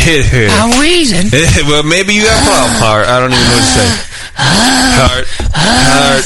Oh yeah. Oh, where was I? Don't do the bottle law. Don't do the bottle law. Well, okay. I mean, if you know, Tell him I said so. personally, I think Tell him my- I said so. I think the people that I represent uh, are don't smart enough. No, tell him I said so. Tell him your heart said so. Okay, I'll tell him. We'll see. It's a big gamble. That's what happened. All right. He's name dropping. That's how he got through that. Name drop it. Well, I'll tell you who also supports this bill. Not my heart. no, my God. I just want to go on record and say neither me nor my heart How does his gallbladder feel? or my penis support this bill. My left testicle, however, is kind of leaning towards it. Yeah, he could really use Yeah, a beer he- right now. He, he keeps talking about cans. and has, he, has he ever seen a bottle of beer? Probably not. You're right. All right, now we have a Democrat, uh, Joe Hubbard, on uh, talking about the bill. Southern Democrat. See what happens here. Chair recognizes the gentleman from Montgomery, Mr. Hubbard. Now, Mr. Ball, when you had this bill in committee, I was originally for it. And then I started reading this little book here. You know what this is? Bible. It is the Constitution of the State of Alabama, the oh. great state. Oh, Jesus. and I saw in this book, my county, Montgomery County, already allows for 45 ounce containers. What happens to my 45 ounce containers? I just wanted you to know that as I was looking into this, I realized that we would have to sacrifice my Colt 45 in order to get some of these gourmet beer bottles. Oh. And I'm not saying it's a bad thing. Perhaps I should get off the Colt 45 in the first place. Get off of uh, it. Because I've had problems with it for, for years now. But, but I understand that this is a good bill, that we've got a company. Moscow, this is fake. you made this. I couldn't make it up. I, You know made It's it. Truth You know is stranger than fiction. I funny. love this man. He Yeah. just stood up in It's front of great. Senate and said, "Look, maybe I should get off it anyway." I, I'll admit, I got problems. Major, major problems. That or, that or he's making fun of the other two guys. I mean, just two days ago, I was pants down out in the sheep field after two bottles of Colt 45. Uh, but that's neither here nor there. I'm just trying to talk about this bill right now. I think it's a good bill. What's going to happen to my Colt? I'm going to sacrifice my Colt 45 now. Maybe that's good. So basically, yes. So is he talking about shelf space? Because now we got to open up I to all these other so, ones. but I think and now it's his Colt 45 is only going to have half the half the. Is the it store. shelf space, or does the wording then say, okay, now you're allowed to have up to 22, Yeah, which that- would eliminate Exactly. anything It's some over technicality, 22? not more than Sometimes they kind of add these, you know, page seven that says, oh, by the way, this gets rid of Colt 45 in order to, you know what I'm saying? So, or it could be shelf space. I don't know. Is Colt 45 45 ounces? It's, it's 40 ounces. yeah, that's what I thought. So 40 ounces I think freedom. he's mistaken. He thinks that it comes in Colt, Colt 45 because 45 ounces. Right. Now, I'd like to admit, I've had a couple problems after my Colt 45. I'd probably be better off this bill passes. I'm drunk right now. Yeah. That being said, where's my Colt 45? Thank you, Beatrice. Where's my page? Give me my page. Man, I love this guy. He's my new favorite. Out of Atlanta, Georgia, that sells these gourmet beers and can't sell them, and that should this bill pass, they've got a piece of property over in Birmingham, Alabama, waiting to be developed to where they can move their operations to Birmingham and create up to 50 jobs, ladies and gentlemen. And so when we talk about alcohol bills, and I think some call it that, Alcohol. uh, this is one of those bills like the one we had last session that is not just an alcohol bill, it's a jobs bill. That's right. So I respect you bringing this, Thank you. Mr. Ball. I'm going to tell you, I'm a little disappointed. In my my friend. Colt 45 may go away in Montgomery County, but I just hope that I can find a nice gourmet beer to replace it. I think he was giving other people shit. Yeah, they- Alcohol, yeah. Yeah, I think he was going. Yeah, you know, I, I have a little problem with that. 'cause- God, I hope so. I think yeah. he's taking shots. I really everybody. want him to be on our team because otherwise, Let's interview Well, him. well, He's he, amazing. He, kind of is, right? I mean, it, he, it's, he kind of, you know, his credibility is in question based on his Colt 45 stance. But, Right. you know, hey, listen, this is real jobs, you know, prosperity, local businesses. So, you know, he is on our team. He's just uh, drunk. Here's the problem, though. I think he is just giving everybody shit. Yeah. But the other arguments are so stupid that they're not going to get it. They're going to go, yeah, well, he right. I don't care we got a problem with Colt 45. We just Hey, don't who want... don't? I mean, hey, Who don't? hey, he's one of God's children. It don't matter. Well, uh, but I, and I think I can feel in my heart. Feel my heart. Hey, hey, Kurt, that one's all right. He, he can stay, Kurt. well, Thanks, that- Hart. You're right. The other arguments are so stupid. We didn't even get it. Yeah. At yeah. first, we're like, "What an asshole!" What? And then at the end, we're like, "Well, maybe he was joking." Yeah. If you don't know that you're joking, then it's probably not really fun- funny. It's not really, you know. I mean, come on. I hope he was. I'd love him if he is. I, we got, got to get this guy on Moscow. He might be, yeah, he might be gay. Get him on. I'll see what I can do. He might be gay. yeah. What's that have Yeah. to do with anything? Well, not an element. No, I- it's, again, I Hey, don't know if Kurt, they I have take email. it back about that guy. If he's gay, um, uh, your heart ain't for him. Hey, Well, you can't I- be gay and drink Colt 45. it's just yeah. Not in the South, All anyway. right, just make sure, Kurt. I want you to go have a Colt 45 with him to make sure he ain't You gay. think I'm all so smart? I'll, I'll figure it out. I did smell. I did smell the hint, the lightest, sweetest hint of Vaseline, but that Uh-huh. could have been. Uh, I don't even know what. well, where I re, I will remove my endorsement of him Well- if there's Vaseline. Well, we'll talk later. I'll I'll take him out for a real man drink. Cold 45 with a Chevrolet. All right, we can come over to my house and do it. All right. Uh, you want to hear the results of the bill? Yes, I would How love- vote went? I would Well, hold on, hold on. Before you play, do you guys think it passed or, or failed? If you- what's your prediction? I'm thinking it didn't. Can Not we just? Can we just? Um, aren't we allowed to disown Alabama as part of the U.S. They of A? tried that. It's called the Civil War. Listen, I'm for. I'm for the war to happen again. Yeah, everyone thinks Lincoln was so great. Fuck him. He didn't let the South just leave. Like, just leave that- it. I, just Alabama. Can't we just cut out that part? Can we just? bl- We can blow it up. it's a slippery slope. Because next thing we're going to want to boot out Georgia, too. it's the entire South should just go. This is why I'd make a terrible president. You know Let's what? just get rid of. All right, fuck it. Take Georgia. And then everyone's going, well, you guys don't know. You guys always bag on the South. You know what? Move, dude. Do yourself a favor. It's like the people you hang out with are a representation of you. Leave, dude. I don't care if they have good fried chicken.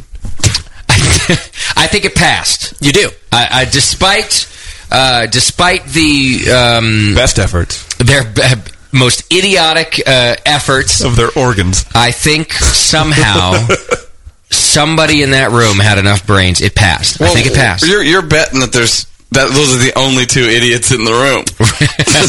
You're right. I'm betting that there are more brains than idiots. Okay. Uh, that's my bet. Well, as soon as he mentioned jobs, Now, if anybody knows the results, you don't get to vote. I don't know the results. I think it did not pass. I, think can't see how Alabama would be as progressive to increase their bottle size Progressive. half, uh, you know, by half. It's I so can't- progressive. It's super progressive. Yeah, I, I, I actually, Well, 'cause- I'm, making, I'm laughing, but I totally agree with your point. I can't wait to hear the arguments on whether or not to let women vote. that will be in 20 years. I can't wait for that. well, then you know, there's imported beers. We can't have that. We got to buy American. Right, right. Uh, yeah, aren't the aren't all these gourmet? By, by the way, when did gourmet become the most the worst thing on the planet? What are you going to make me eat? Tasty food next? Uh, gourmet beers, and what am I going to have to have next? Filet mignon. I'm getting tired of it. What I don't get, like, that's just more. That's for the rich people. Because what do you really do? First of all, all you really eat for is for energy. And then what happens? You poop it out. What am I going to do? I'm going to spend a couple dollars more for food. I'm just going to come out like the rest of the food. Yeah, what happened to when a it's in a bowl? I just want to. Can I just have a rump roast? Why I can't gotta- No, I, I mean, what's wrong with a rump roast? I gotta have gourmet. I mean, put that on, put that on low and slow for eight hours, and it's just as good as anything else. Uh, Susie Q, what's your vote? Oh, Susie knows the results. And Moscow knows the results. All these All right, so we have beers is just going to bring more rich people in our And us- youth. and youth. And we don't need either of those. we want old poor people. when you got a hole in your you got a hole in your roof, take down a road sign. Patch that thing up. You know what this state needs? More old poor people. oh man. Give us your old, give us your poor. I don't know if you noticed, but there's a less and less old people sitting on benches. I don't like it. You know what we need to do? We need to make more old people. How do we do that? I'll bring me a bill about that. I'll vote on I'll it. vote on it right now. Make me some more old. I like that one too, Kurt. I think that's a good one. Well, Hart, you haven't led me wrong yet, except for them lotto numbers. Well, that was different. And you, well, never mind. All right, let's find the results, shall we? Two against, and I'm saying it passed. Clerk will lock the machine, record the vote. 42 ayes, 40 days, and the BIR fails. Oh. It failed. Fails. I, I, It was close this time. I'm though. losing my faith in humanity. Wow. Well, Alabama is not humanity. Do not make that It mistake. is, though. It is not. Alabama is different. Those are real Hard people. Humanity. Uh, pardon me, Senate. I would like to speak on behalf of Kirk Wallace and say thank you. Had he listened to me, he wouldn't have gotten the clap from Anna Annabelle, and also he wouldn't have tucked his wiener inside of a pie. And now that you have listened once more, this is all wonderful. Long live Alabama. Are you with me? Long live Alabama. Long. Hey, I can't hear you. Long. now I will explode. yeah. All right, suck it, Kurt. I want to know whose speech swayed those guys. Oh. Just enough of them to vote no. Oh, it had to be the CHP one. It had to be the one beer argument. Well, 'cause I he- mean, he it's was- so solid. he was- It was it was logic, It right? was total logic. I think it was Kurt invoking last year's "What's wrong with the beer we got" argument. oh, it was nostalgia drank that good. won this argument. oh yeah. it, it drank good. It drank good. And drink good enough. Oh, Fucking Alabama. idiots. Why are these people voting these people? What is wrong with the Alabama voters? You got to talk into Doc's mic, Susie Q. What do you got? yeah. Come Hey, here, you got to make out with Doc. So it actually passed the next day. Oh, it got put to vote again. It got put to vote again, and I guess the other two retards didn't show up, so it won. Oh, smart. Now that's some smart uh, finagling Why, there. why was it able to be put up for vote two times? Can you, can you keep reintroducing it as many times as you want? I think so, yeah. No, probably not. But there's there's definitely I think you have loopholes to like change that. it. I think if you change it, you can put it back through. Oh, I Some see. little technicality. Well, they probably allowed the Colt 45. No, ah, no, in. that was all it needed. No, they probably instead of twenty five point two ounces, they made it twenty five point eight ounces. Sure.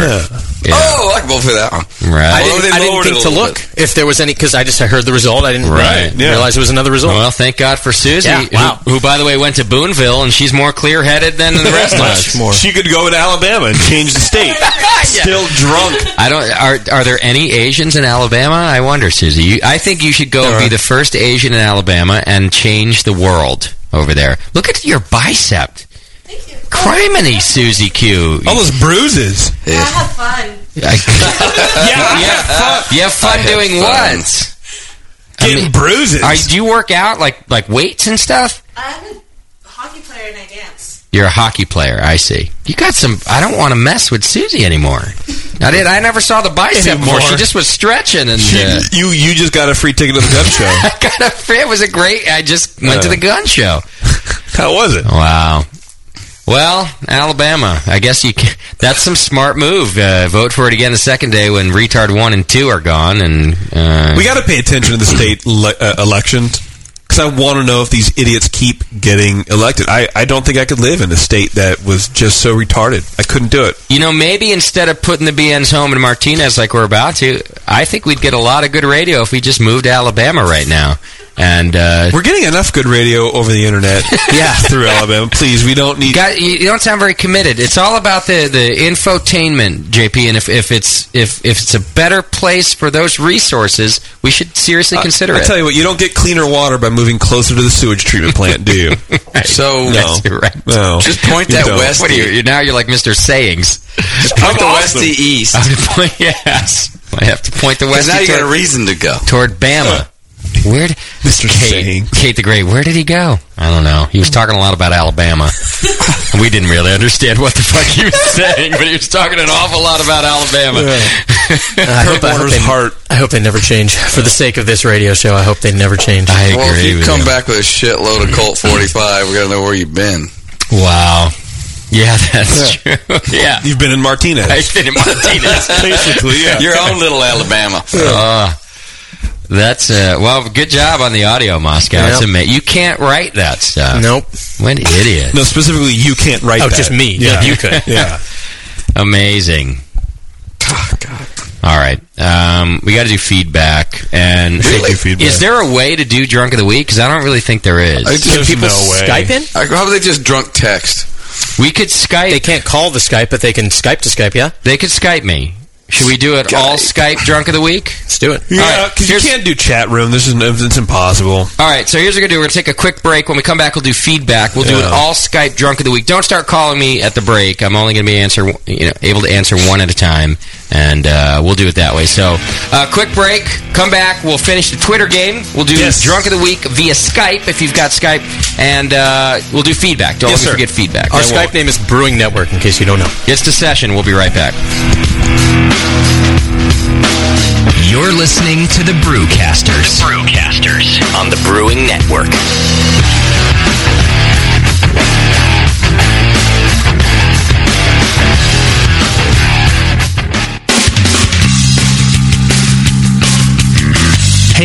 Brothers and sisters. This is Jamil Zainasheff, and I want to tell you about Heretic Evil Twin.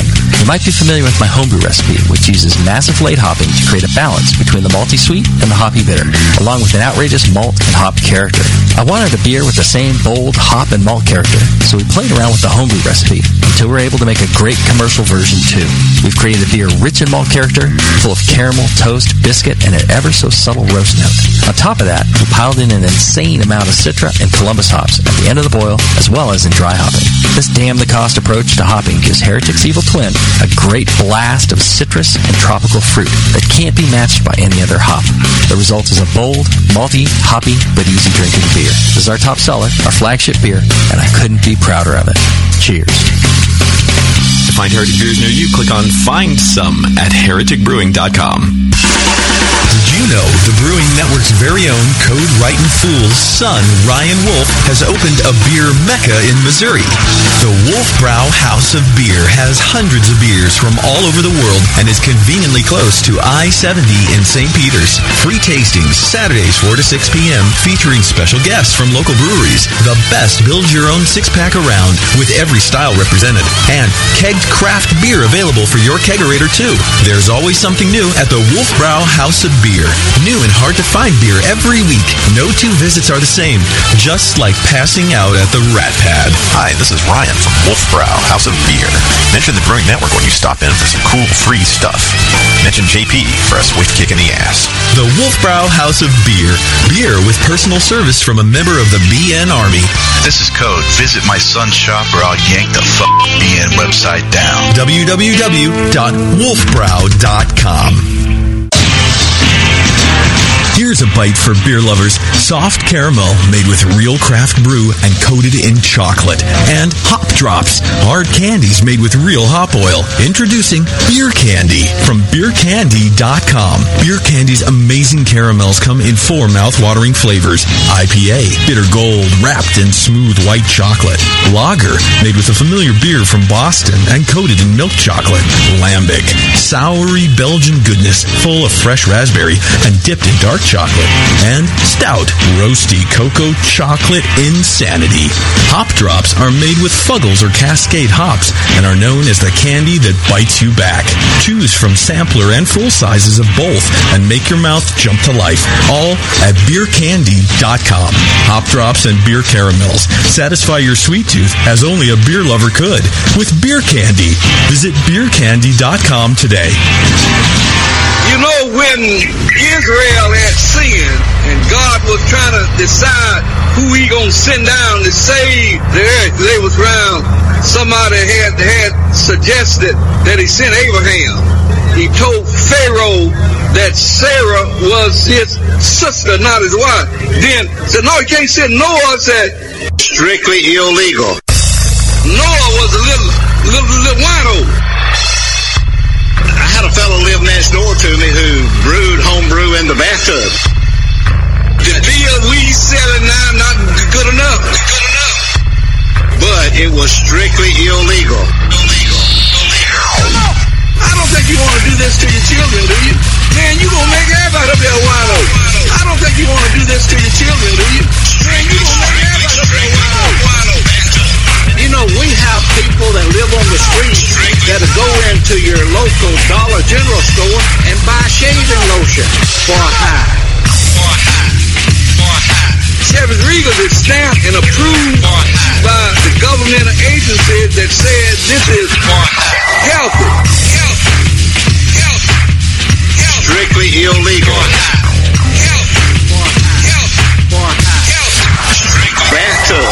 You don't want your child at a at a party. Our children already getting a, getting a hold to enough alcohol. Brewed homebrew in the bathtub. In the bathtub. I can just see my bootlegger now. I can just see my bootlegger now. Now, now, now, now. I got all I want for free. I got all I want for free. Free. How, how, how you gonna make it in your home if you don't have the facilities to make sure it's healthy? Noah was a little wino. Free. Uh, what gonna keep these folks from making moonshine in their house? Noah was, was a wino. What does MEAD mean? Well, what is that? You know, the thing about this deal that really scares me the most. Noah was, was a wino. You got to be scientifically trained. I don't think you want to do this to your children to determine that. Chivas Regals is stamped and approved by the government agency that said this is healthy. Chivas Regals is stamped and approved. Strictly illegal. You know when Israel had sinned, Strictly illegal. God was trying to decide who he gonna send down. Strictly illegal. Somebody had, had suggested that he sent Abraham. Strictly illegal. Noah. Said Strictly illegal.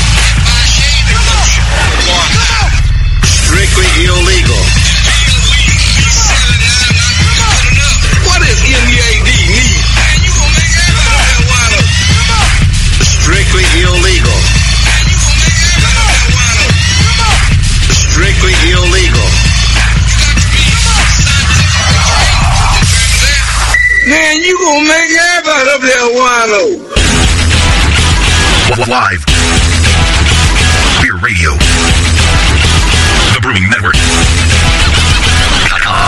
The Brewcasters. If you're just starting, don't be discouraged by all this stuff. It's so easy. Just throw it together. Put some sugar and some water and some yeast in there. Yeah. Beer.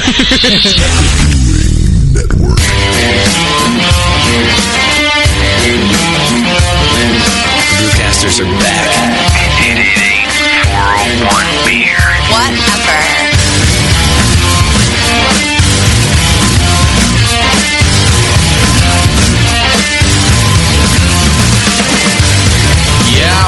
The program, a big special thanks to Chuckanut Brewery for being on the line with us today. Uh, Will and Mari were just awesome to talk to, and uh, their beer was wonderful. You can go check them out. Check them out online, too. Do a quick search for Chuckanut, and you'll find them. You'll see a picture of Will up on stage with uh, Mr. Charlie Papazian. Whoa! Getting his uh, GABF medals, I think. Getting so uh, nuts check it out. That's We've already great, got great. uh, Skype people calling in for Drunk of the Week, it looks Wow. like. Uh, Thomas, what's happening? Thomas. Thomas, you there, buddy? I can't do your video. All right. Don't video Skype me, anybody. Just call me like a normal person. Probably had his junk out. And and turn down your Yes, computer, please. Yeah. turn down. Don't Skype me with the stream on. Turn up your radio. Uh, all right, he's going to try again. Well, he probably didn't hear anything I just said, did he? uh, oh, of course not. He turned down his radio. Hey, Thomas, what's happening? Does that work? It kind of works. Uh, just turn down your the other audio. But yeah, what's happening, brother? Can you hear me? Hey, fuck off. This is a bad idea. This Skype uh, drunk of the week. Yeah. Why? Because they're drunk and they can't do it. Seriously, I'm just not going to do drunk of the week for several weeks. I think is what's going to happen. God damn, thank you. Uh, you want to do feedback real quick? Yeah, Yeah. do that. do it. Don't have to ask me that. Might take me a minute to get it up here. Yeah, it does. You know, just give me a second. It'd take you a while to get it. Uh, You guys want me to answer Thomas's call once more? Let's try it. hey, Thomas, what's happening, man? was that a sheep? you are drunk. What's happening, man? He and the sheep are coming at the same time. No, They got a bunch of people over there. Uh, we got, got a few. There's, there's a guy over here, a guy over here. Too. You, you're gonna have to get one of the Viennas. I got a guy behind me. I got a guy in front of me. I got. They call that a train where I'm from. That's called Lucky Pierre. Healthy. It is healthy. Are, are you guys at Chuckanut? Yes. Yes. Oh, all right. So, uh, what are you guys drinking at Chuckanut? Each Everything. Goddamn beer all the time. Yeah. We're just drinking each other. It is. It's. gr- it's Pilsner and the Helles and the Kolsch. Round up to redefine corporate travel. What the uh, turn off your turn off your Justin TV. Ignore that. All right, better. Wait a minute, I wanted to hear go. about Hey. corporate travel. Yeah. I'm interested in it. And know that the only reason I'm tolerating this bullshit is because you're at Chuckanut right now. Oh, we got ads going. We have no idea what's going on. We got random shit going on in the background. Kill your browser, man. And each other. Where are you? Hold on. Hold on. Hey, I, I ain't never seen this computer before. How do you work the confuser? It sounds like the like the building could be burning down right now, and they're like, I don't know, just run in a circle. If you run in a circle, we'll be fine. They remind me like there's like three-headed monsters, like uh, three-headed ogres in cartoons that are just total retarded people. Cell phone up here. You And it eat 'em. doesn't Nope, I'm gonna eat 'em. See you assholes. All right, so what are you guys drinking at Chuckanut? Everything. Uh, the Helles, Kolsch. One at a time, idiots. Every lager they got on tap plus plus smoke porter. Yeah, smoke porter. Oh, I'll tell you, I w- I'd like to try that Helles too. I'm a Yeah. Helles fan. Yeah. I bet that's a good beer. And right here. Oh, it's yeah. Thanks, man. It's good Helles. It's good stuff. Beautiful. Now, did you guys have a bunch of people show up to listen to the show there tonight, or just a couple of you? Yeah, yeah, it's just a four plus uh, rando inside, so we got like five. And the other guy, so like six. It's a big draw for that holiday. Now, do they have? Now, when I was there, if I remember right, and it's a little blurry, but I'm pretty sure I remember a hot bartender too. Yeah, there was a few of them. We got the news on tonight. It's a shame. No. You were, you were a little blurry. yeah, it was the dude. I was like, wow, his beard is nice. Yeah, you never seen a hot dude before? Pretty long hair. Well, you guys are pretty lucky to have that brewery there, man. It's it's that beer's amazing. Yes, Yes, we are. So, how drunk are you? uh, up, I'm on eight. Who's counting? Number seven. All right, I heard eight, then I heard seven. Okay, that's pretty good. What time did you guys get there and start drinking? Five. Watch your show. nice, beautiful. we just happened to be down on the bay drinking a little bit earlier than that too. Not the tastiest. We were drinking the vitamin R for sure. Rain dogs. Oh, Rainier. Rainier, yeah, the rain dogs. I like it. You guys are educating me right anything now. I to like make it. anything to make it sound cool. Yeah, of course. Our dogs, brah. Makes the beer taste better. Yeah. You know. We go by the railroad crossing because it says R and R. Now, when you and say we you're drink Rainiers, bro, that's what we do. When you say you were down by the bay, like were you guys just hanging out? You fishing or something? What are you doing down there? Just hanging out. Okay. Get sunburn. Got it. If you go down the right alley, you can meet dudes. they look just like the bartenders at Chuckanut. right. Did you say the bartenders at Chuckanut are gay prostitutes? Oh. What? All right. Actually, the place to meet dudes is next door to the other brewery in town. Yeah. That's mm. true. No joke. The gay bar. The gay bar is next to Boundary Bay. Oh, it, I was at Boundary Bay. I hope I was in the right spot. I don't know. It was all kind of blurry. What's the best? Boundary beer next door too. right. Oh, they do? Yeah, then who knows where I was? Is it boundary beer? Uh, like there's no boundaries. There's then. no boundaries. No Yeah, boundary There's beer. Boundary Bay, and then right next door is no boundaries. no boundaries. Well, oddly enough, there's a lot of Boundary Bay on tap. You guys got a good beer scene out there, man. It's pretty incredible. Like a lot of people like to think we're going to be turning into Bend, Oregon. Oh. I could see that. I don't know what that means. I thought you were going to say a bigger city, and I was going to like, yeah, settle down, buddy. But No, uh, A lot of people like to think our like, city will grow. LA's the horrible city for everything else but beer. okay, Would ever move here? And gay, Stay out. and gay night nightclubs apparently. Yeah. sounds pretty. All the nightclubs are they're just Uh, gay well, ones. move here. Nothing else. Move here if you want to be an alcoholic. I mean, yeah, well, Or I, Alabama. I do aspire to that. although we do have a great homebrewing scene, though. I doubt that very highly. Chip. Why do you? What is it about Drunk of the Week calls that turn you into such an asshole? I've uh, no, I just I've never heard of a great homebrewing community. It just doesn't happen. I see. Except on the internet, because then you can't taste each other's beer. right. when I was at the Boundary Bay, uh, across the street in the parking lot, there was a European car show happening. European. And I was driving by my piece of crap Volkswagen. It was kind of embarrassing. There were all these really nice uh, European car, like race cars and Should have honked at them. yeah. Driving your So apparently you guys have good beer, a good homebrew scene, and European car shows. and nice gay people. The gay bars. And gay bars. that sounds kind of cool to me. Sounds like a good town. all right, folks. Were you guys all? Uh, there's four of you, right? Yeah. Yes. All four of you are in the running for drunk of the week. Yeah. All right. Awesome. Be safe. Yeah. And be careful. Do? How are you getting home? And um, yeah, walk home. Bicycle. Bicycles, Yeah, you beautiful. would. I love it. Love it. All right, beautiful. And Yeah. uh, if if any one of you is able, enjoy a pilsner for me because damn it, that was a good beer. You got to try the Vienna when you get a chance. have. We've I- already had multiple pilsners. Okay, I'd love to try the Vienna, man. That's a good style. So, uh, are you guys going to go to NHC? Yep. Bellingham Homebrewers Guild. We're going to have a booth club night. All right, beautiful. Uh, we'll see you down there then. Awesome. Cheers, kids. Thanks for listening. Cheers. Thanks, Justin. All right, guys. Uh, all right, I like that. Drunk of the week from the brewery interviews. That's hardcore, man. That's that's Just, awesome. yeah, Skype wasn't such a stupid idea. No, it was a Well, good idea. it was for the first, you know, five minutes. That's all Justin's fault. It was my. I didn't tell him no video. It was my fault. All right, let's do um, feedback. Right. Okay.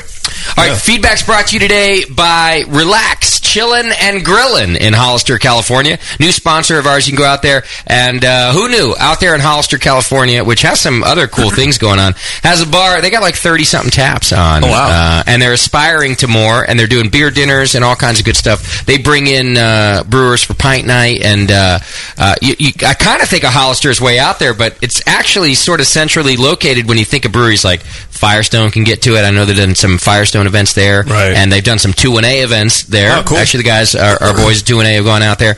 Uh, so check out Relax Chillin' and Grillin' if you're in Hollister, or if you're doing the drive like from us to um, you know SoCal, you can go right through to Monterey, all that kind of stuff. So check them out. They're bringing you uh, feedback today. Oh my god! You've got mail. Kick ass!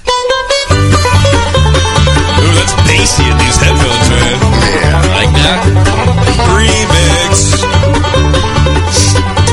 All right, Nutty Gnome writes in, Hey guys, uh, let's get straight to the point. In 2011, I loved rocking out with the Trophy Fire during your break. But what the hell happened? Why no love for the Trophy Fire during breaks in 2012? The band, uh, that band is my go-to moody music for when I'm getting drunk or crunk with the missus. Yeah. Bring it back. As always, suck at JP and his chickens too. What? P.S. Your beer-related stuff is good too from Nutty Gnome. Yeah, I don't know. I just didn't want people to get sick of the trophy fire. You know, too much of it. We don't want to be top forty radio. We just that's all we play. But uh, I did play Trophy Fire at the break today. I think. I think I played uh, Medicaid, and they're in studio doing a new album. So once they put that out, I'll be able to play some more. Yeah, or go buy their album. You can listen to it whenever you want. That's true. All right, Vinny writes in, uh, Hey guys, I can honestly say that if it were not for the Brewing Network, I would be a rather shitty brewer, as I often do not ingest the written word via books, as well as I do the spoken word. the things under my couch. The next Alabama Senate bill is to enlarge the space of books. We would like larger books in Alabama. Some of us can't afford arms and legs for our couches. That sounds like it's for the rich for me. What's wrong with the books we got? Well, That's for just for you're going to get more people that could, can read coming in here. The books we got work just fine. They be working good. Dirt Day? We only need one book. For a good book. I ain't never seen no problem with one single book we got. I ain't never seen a book. Uh, I had anyway. one thrown at me, and then there's the Bible. He goes on to the one we ain't say, done coloring yet. I want to let you know my improvement was all because of you who helped inspire and guide me. That's why I'm proud to say that I won my first medal in a homebrew competition. Yeah, he won gold in the Belgian Strong category for his Belgian Golden Strong. Nice. Um, Said, thank you very much for entering beer. said it was said it was only his second competition ever, and if it were not for the Brewing Network, I don't think I would have accomplished this goal. Brew strong and brew often from Vinny. Thanks, man. I'm glad you did well. Congratulations. Yeah, I relate with Vinny big time. He's- You can just I absorb the spoken word so much better than uh, than the written. Yeah, yeah. yeah. You like spoken word? I don't absorb any of it. I like cartoons. Uh, let's see. I don't know who this is. Somebody writes in. I would like to begin by saying thank you for all that you do for homebrew, and I credit you for the wealth of knowledge uh, I've been able to pass along to future homebrewers. It's certainly become a su- uh, subject and hobby I'm passionate about. I began on 9-11, 2011, and uh, by batch four was into all grain, uh, yada yada yada. Um, uh, my true intention of this email was to request for a clean black and white sketch of the hop grenade. Uh, he has a what the hell does he want to do with it, JP? Uh, he wants to etch glasses and things like that. He wants to make his own fucking bullshit. No. Yeah. Thanks for writing. Yeah. Uh, oh, like I said, it's not feedback. Yeah, he says y'all effing rock from Loveland, Colorado. Okay, yeah, I don't. I can't. You can't be etching your own stuff. I don't know. It, it gets weird then, and uh, then I have to pay somebody to make sure their people aren't stealing our logos and stuff. I don't. know. But we have glasses. They're sitting in Oakland, waiting for me to pick them up. I I don't have anywhere to put them. Our, we have uh, the Belgian beer goblets with the hop grenade etched in them uh, that people have been asking me for for years. They're sitting in a warehouse in Oakland. I just I don't have anywhere to put them. But you have a big backyard. You can put in there. Just put them in the ba- yeah, put 'em in my bedroom, I guess. Have it. All right, uh, Jeff writes in, "Hey guys, I'm writing to say thanks for the great information. Uh, between all the BN shows, my brewing has improved to the point where uh, my ESB is now in the NHC finals. It's almost exactly the can you brew it Fuller's recipe, except for the hops, which I had to change a bit because all the Target hops I found were shit brown. You should try Walmart. So, just keep up the good work. I look forward to seeing new new podcasts coming out. That's Jeff from uh, St. Louis, Missouri. Sorry about the blues, buddy. And finally, uh, Pete the Dink writes in, could you please play the new Brain Oil when it's released? Oh, yeah. I've had Man Eater stuck in my head all day, you jerk. From Pete the Dink. Yeah, I got a couple of those last week. I knew that playing a little Hall and Oates is going to stick it in people's brains. Yeah. Uh, I don't have uh, Brain Oil on my computer. Here. You're like a music terrorist. I, I am a music terrorist. You know, where, where I was uh, watching my friend's band we were in San Francisco, and in between the two bands, they were playing video of Hall and Oates. Yeah, I love it. They look so young too. You guys want some more Hall and Oates? No. I do. To get you But through this week. get like a deep track. Track. Don't just do you know Man Eater or uh, you know the other ones. Do like a, get deep on this motherfucker. Are there deep cuts? Yeah, they've had like what eighteen albums or whatever. There's they got to be some you know ultra rare B sides. Right. yeah. Huh. Oh, I didn't know they did this song. Let's see. God damn it, I love their photos. Teach You just- the reason I have to play it is because of the photos. You gotta, you know, if you if you were to go online and Google their photos, you'd know why I'm about to terrorize you. uh, because the photos are just amazing. Uh, one on one. That's from the. Be- they're still from the best of. Uh, you can't ever do best ofs, when you Especially with them. That's all I'm seeing on my uh, on my player here. We'll do one on one. I don't think I've ever heard it. Oh wait, here's here's she's gone from abandoned luncheonette. Remember that album? It was great. Let's do it. Oh yeah, I love it already. See, at least I won't be earworming anybody with the deep cuts. Yeah. That's some funk right there. Oh yeah. Doc, why don't you Doc in- introduce this song? Go ahead. And I'd like to give you a Hall and Oates going back for you people that really remember the good music the way it was for all of us. Doc, you missed your calling. There she's gone. Come on, Doc, hit the post. Let's go. That's their funk right there. Can we just do the rest of feedback over this bed? Uh, we're done with feedback anyway. This should be your fucking news bruisecast or whatever you do, Yeah, news this- thing. This is the song. When we say get a better song, this is what we mean. Yeah. When we say something new for Moscow's bullshit, it's this. Uh, that's the name of your segment, right? It's already yeah, but this already sounds like what I play. No. Uh oh, baby. Doc. Doc, why don't you do me a favor? Send send a send a Happy Mother's Day note to everybody across this bed. I'd like to just give a Happy Mother's Day out there to all you moms, because, you know, you do all for us all year long, and we got to give it back to you on your day. So, here's to you, mom. But daddy tried to bore me with a sermon. But it's plain to see that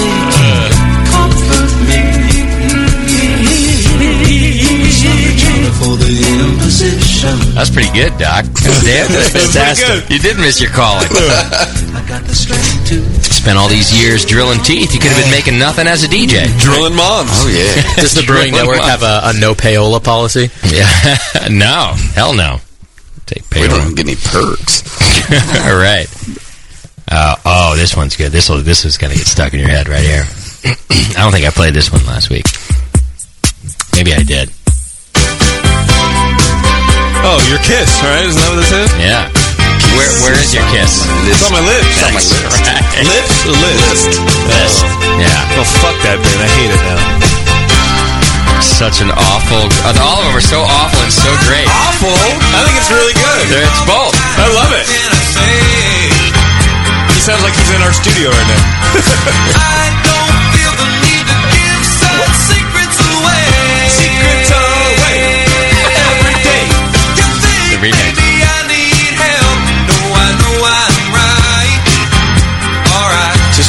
reminds like, like they wrote the song in an hour, right? That chopping broccoli. On the back of a napkin. Yeah, it is like chopping broccoli. Chopping broccoli.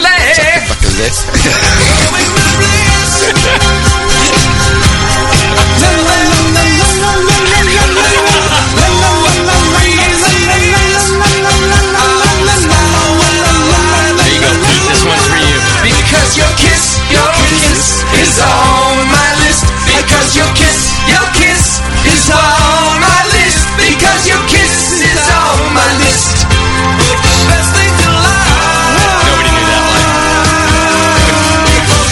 Susie, I can't look you in the eye when your boobs are up above the monitor. Get down. Susie's like, ah, it's fine, whatever. That's story of my life. They're bigger bigger than than your head. It's true. Wear a shawl next time. Uh, there you go. Yeah, put on that new sheepskin that we have. Ooh. Everybody gets to feel the sheepskin. No, you're putting it on backwards. Put it. You're inside out. you put the, the the fur against your skin. There we go. All right, you want to do Twitter games so we can get out of here? Let's do Twitter games so we can get out of here. Twitter. I have to go play Red Dead Redemption. Talk shit to ten year olds. Oh, yeah? Tour game. Wait, let's hold on. Oh yeah, I I still haven't played against your. Oh, yeah, they kick your ass. They love doing that. I've never played against them. I'll anyway, uh, okay. So the question is, if you ha- can I get a bed, please? Sure. Thank you. Oh, I'm really tired. All right. the question is, if you had to be a GI Joe, which would you be and why? We actually got some pretty good ones. I'm, I'm kind of uh, surprised to be an army. So, um, hey, uh, Andrew Lignetz, uh, he says GI Joe with kung fu grip, so I could spank it like I did something wrong. It's pretty good. uh, Fat on the inside says Snow Job because his name is Snow Job. okay. Mantro Eleven says Iceberg. Always thought it was funny to see a brother in the Arctic. Oh, I like that. Gentle Cunt Punch. What? Yeah. All right, leave it at that. Leave it at that. Uh, says Charbroil because using a flamethrower to burn people is pretty gnarly. Okay. That was his like weapon. It was uh, I see. Yeah. Okay. Uh, Kyle Schmidt says Marlon Wayans so I could kill myself for being in that abomination known as the live-action GI Joe movie. and uh, Brad Brewing says Beachhead. Seriously, name one person that doesn't like them some Beachhead. I, got, I can't think of one. Ah, that was pretty funny. So that's it. That's funny. I like Beachhead and, Yeah. and Iceland or whatever. The the, the brother Iceberg. the brother in the Arctic. Yeah. I like those two. I like uh, I like the Marlon Wayans one also. Okay, so that's three. Are we good to vote on those three? Hang on, solo.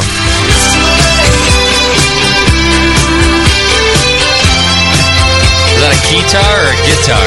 That's a guitar. Yeah, I, actually saw, I saw Oates playing uh, a six string instead of his, his bass last night. Is that right? Yeah. Oh, he's gonna raise it. He's raising the roof right now. What, what do you mean last night? I saw him on a video in between bands, and it's like, why the hell's why am I being subjected to watching this? Dude, I had tickets to the wall again for Friday night, and I had to sell them. I couldn't go. Yeah, um, did you give him Mike and uh, Yeah, Jack? Yeah, gave them to my friends. Yeah, they said it was pretty damn good. Oh God, I wanted to go again so bad because I've only seen it one and a quarter times.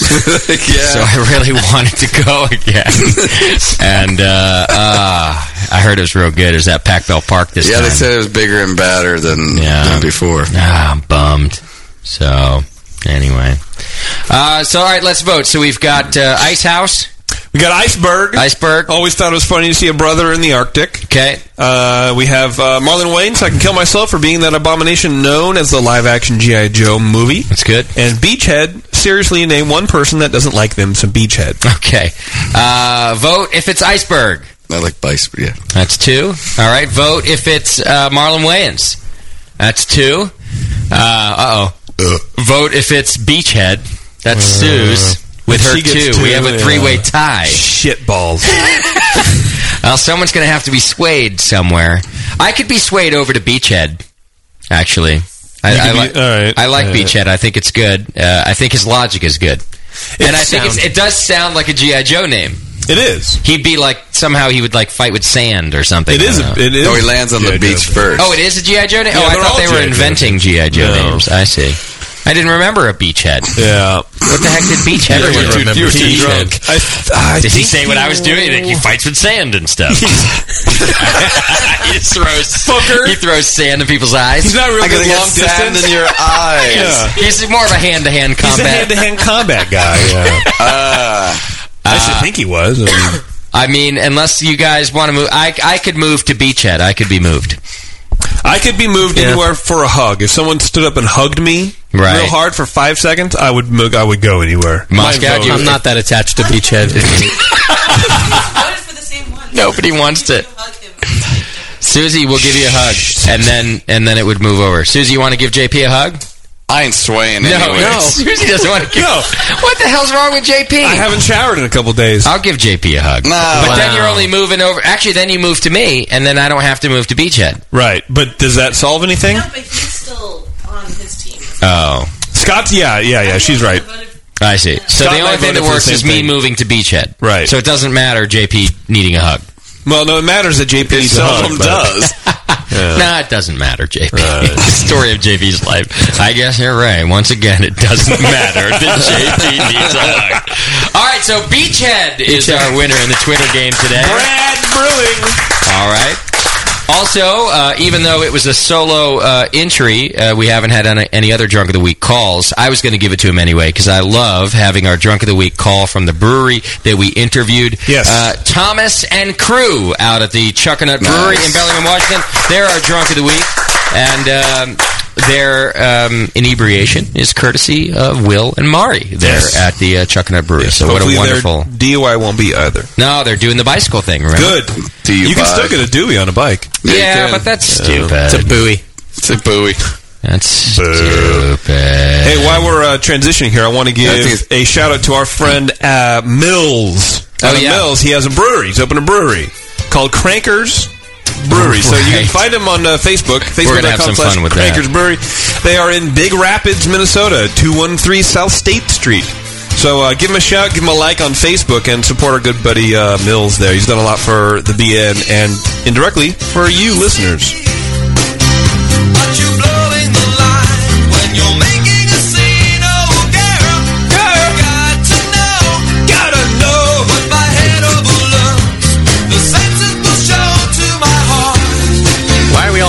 We all nodding our heads to this? You can't help it. That's why. Can't help it. Private eyes, they're watching you, watching your every move. Remember the video he would do this? yeah, oh, the video is Yeah. fantastic. Yeah, they're like, also we can act. yeah. Not only do we write these, but we can act. Was this the video that they were like going in and out of like giant letters in trench coats and shit? yeah. Like, also, we have great wardrobes. hey, I know. What if you wore a trench coat and glasses for the video? That's brilliant! Done! Lots of fog. yes, there was lots of fog. I think they'll get the message. Ah, I'm gonna have to YouTube this video after the show now, just to bring me back to the genius that is Hall and Oates. Yeah, you're welcome, Pete. Can we get them on the show? Probably. Yeah. In in between the winery tour, yeah, probably. BNA seven. Oh. I would make us play all Hall and Oates if we were doing a BNA seven set this year. Yes. nothing but Hall and Oates. And we're not though. It's but we're not. Dicks. Probably not What am gonna I trying to happen. There might be some surprises, but um, and we're not doing a full set. All right, I think our work is done here. Except to say, if you're looking for a way to spice things up in the bedroom, you can go to AdamandEve.com right now. Check it out, AdamandEve.com right now. And um, if you order an item, almost any item is 50% off. You get one item at 50% off, uh, and then you get free shipping, and then you get uh, uh, three free DVDs, and then you get uh, a gift so sensual we can't mention it while people are listening to this program inside public places, and um, all of that just by using coupon code BNARMY, B N A R M Y, and get a bunch of stuff from Adam and Eve to have fun uh, with your uh, significant other, spouse, dudes, chicks, whatever you have fun with. Yeah, we don't care. we don't judge here. We don't judge, we don't care, but uh, do it and shop through us. BN Army, go to adamandeve.com. Ooh, baby, so sensual. Yeah, he should have done the. He the- really yeah. should have done the read. Yeah. Uh, are we done? I think we're done. Moscow? Yeah, we are all done. Let me look. I did that. You didn't I give did me an that. outline, so I don't know. I did that. I did that. I did everything. We did this. We did this. Our first show hmm. from Martinez, gentlemen. Good job. And ladies. All right, so we're back in this studio next week, and then we've got an off week for Memorial Day. I do hope that we're in a new home by then, um, but we do need to get through this little uh, area of our lives, which is uh, finding out where the heck we're going to be. Thanks for listening to us. Thanks again to Chuckanut uh, for hanging out with us. I do really appreciate them sending beer, and uh, thanks to the listeners for putting up with our uh, bullshit. Right? I think that's that's good enough. It's pretty good, right? Oh yeah. I got to find your bed, JP. Yeah. Jibbo. Oh, I thought I might have. So I'm trying to find the some stupid link, so you can take your time. Well, in the meantime, tune in uh, next week for uh, Humpty Dumpty Brewery from the UK. Guys coming a long way to sit in our temporary studios with us. Did we fly them out in the BN jet? Uh, it was actually the BN helicopter. It made several stops along the way. Oh, that's cool. Do we have beer for? Did they bring? Did they hoof their beer along or what? No, the chopper pilot wouldn't let him take alcohol on the on the aircraft. No, aircraft. because they had to fly over. Uh, We gotta find Alabama. that. Fire that guy. Yeah. It's- their airspace is restricted. The bottles were too big. Yes. Yeah, they wouldn't let him in Is that Colt 45? That's why they're called bombers. No, I think we are actually going to get beer. They, they said they were going to sneak uh, a few beers on uh, the airplane in their suitcases. Do they know that they have that we're back to them having to come sit in a garage to do an interview? Did you tell them that? No, I'm gonna. I'm, I'm waiting till the last second. It's an uncomfortable conversation. Just send a photo of it because at least it looks nice, and then just go, yeah. By the way, it's a garage. You have to smell the oil on the other side and the gas. Half of it's nice. I think a junk truck is cleaning out the other half this week, but Just rent one of those pods. again. Ah, I feel like such a douche bringing people back to the garage. They'll have fun, I guess. Yeah, they- they'll understand. Do they have they listen to the show? Yeah, they're fans. Oh, okay. So they, They know- get it. Okay. Well, that's that makes me feel better. Yeah. They won't feel so dirty. I mean, the whole point of moving to the BN somewhere else is to Yeah. stop having to feel like a douche every time I invite somebody to the show. That's not going to stop, Jay. That's in your. That's other issues. I guess you're right. We're in transition. It'll be fun. But we still keep it going. Yeah. All right. Well, I mean, it's a pretty good. It's a pretty good setup here. It's all right. You know, It's a garage. it smells better than the Studio A did For now. it probably smells better than Yeah. Studio D did. Oh, you're right. yeah, you don't get that overwhelming smell of like balls. yeah, there's less balls in here. Yeah. Is that why you're always sneezing? Yeah, JP's allergic to balls. that's right. It's just the ball sweat. I don't know if you knew. All right, what's the brewery called, Moscow? Uh, the Humpty Dumpty Brewery. Humpty Dumpty. All right, that's next week. Thanks for sticking with us. I'll get this archive up as soon as possible, and uh, we'll see you next week. Thank you to our show sponsor, morebeer.com. You get absolutely everything you need to make great beer at home by going to morebeer.com. The new season of Justin's show, Carpool Showdown, is underway. Watch it on KOFY TV 20 if you're in the Bay Area or online at kofytv20.com if you're not so blessed to live in the Bay Area. And also, uh, Justin and the Brewing Network were on uh, CBS Eye on the Bay recently, so go to San Francisco.cbslocal.com, uh, go to Eye on the Bay, and you can find the show and watch it there. Paxton was on, our very own Nicole Ernie was on, and uh, there's a picture of JP. Follow JP on Twitter at Major Jip to hear him beg for help with his movie scripts and to improve his life. Moscow paints really nicely, and he has some paintings for sale. Follow Moscow Paints for slim to no info on the subject. For some good beer insight and homebrew info, follow Nate at Nathan Homebrew, and be sure to find the Brewing Network on Facebook and Twitter just comes in my sky and winning the race. JP does great as his charity.